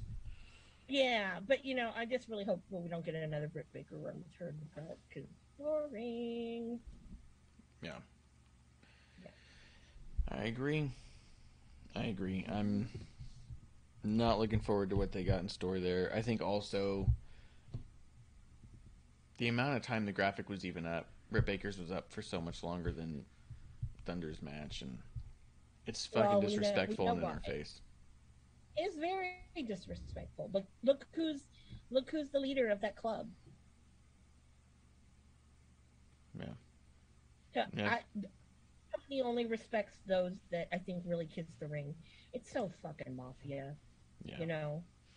it's Because ridiculous. ain't gonna bow down for shit, and Punk, of course, is gonna "Mm," get what he wants. And also, you know, he's Tony spent a lot of money on that guy. He spent a lot of money on these guys. But what happens? A lot of them now are on the shelf, or should be on the shelf. You know, and I mean, who knows? It's like I thought that this was going to be a platform for, you know, they're going to make stars out of out of these guys. Yeah. You know. Yeah. Like, I don't know if like Ricky's. I feel like going back to Ricky. I feel like he's relying on Cody Mhm. to help get him into WWE now. But it's like, bro, it doesn't work like that.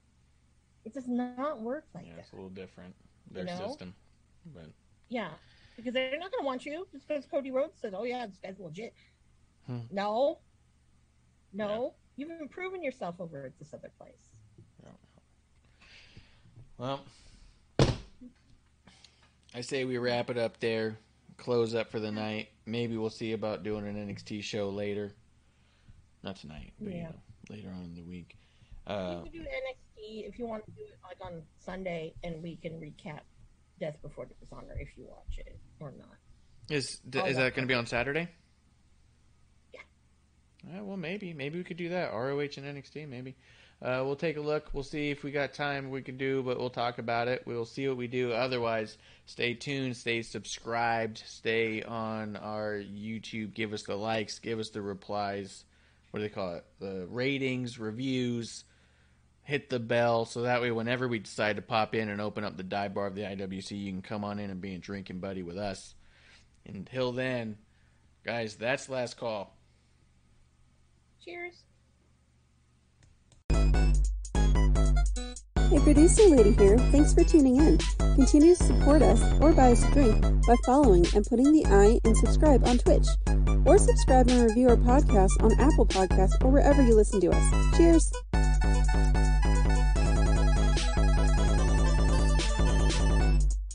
I would never have a drink with wrestling on the rocks.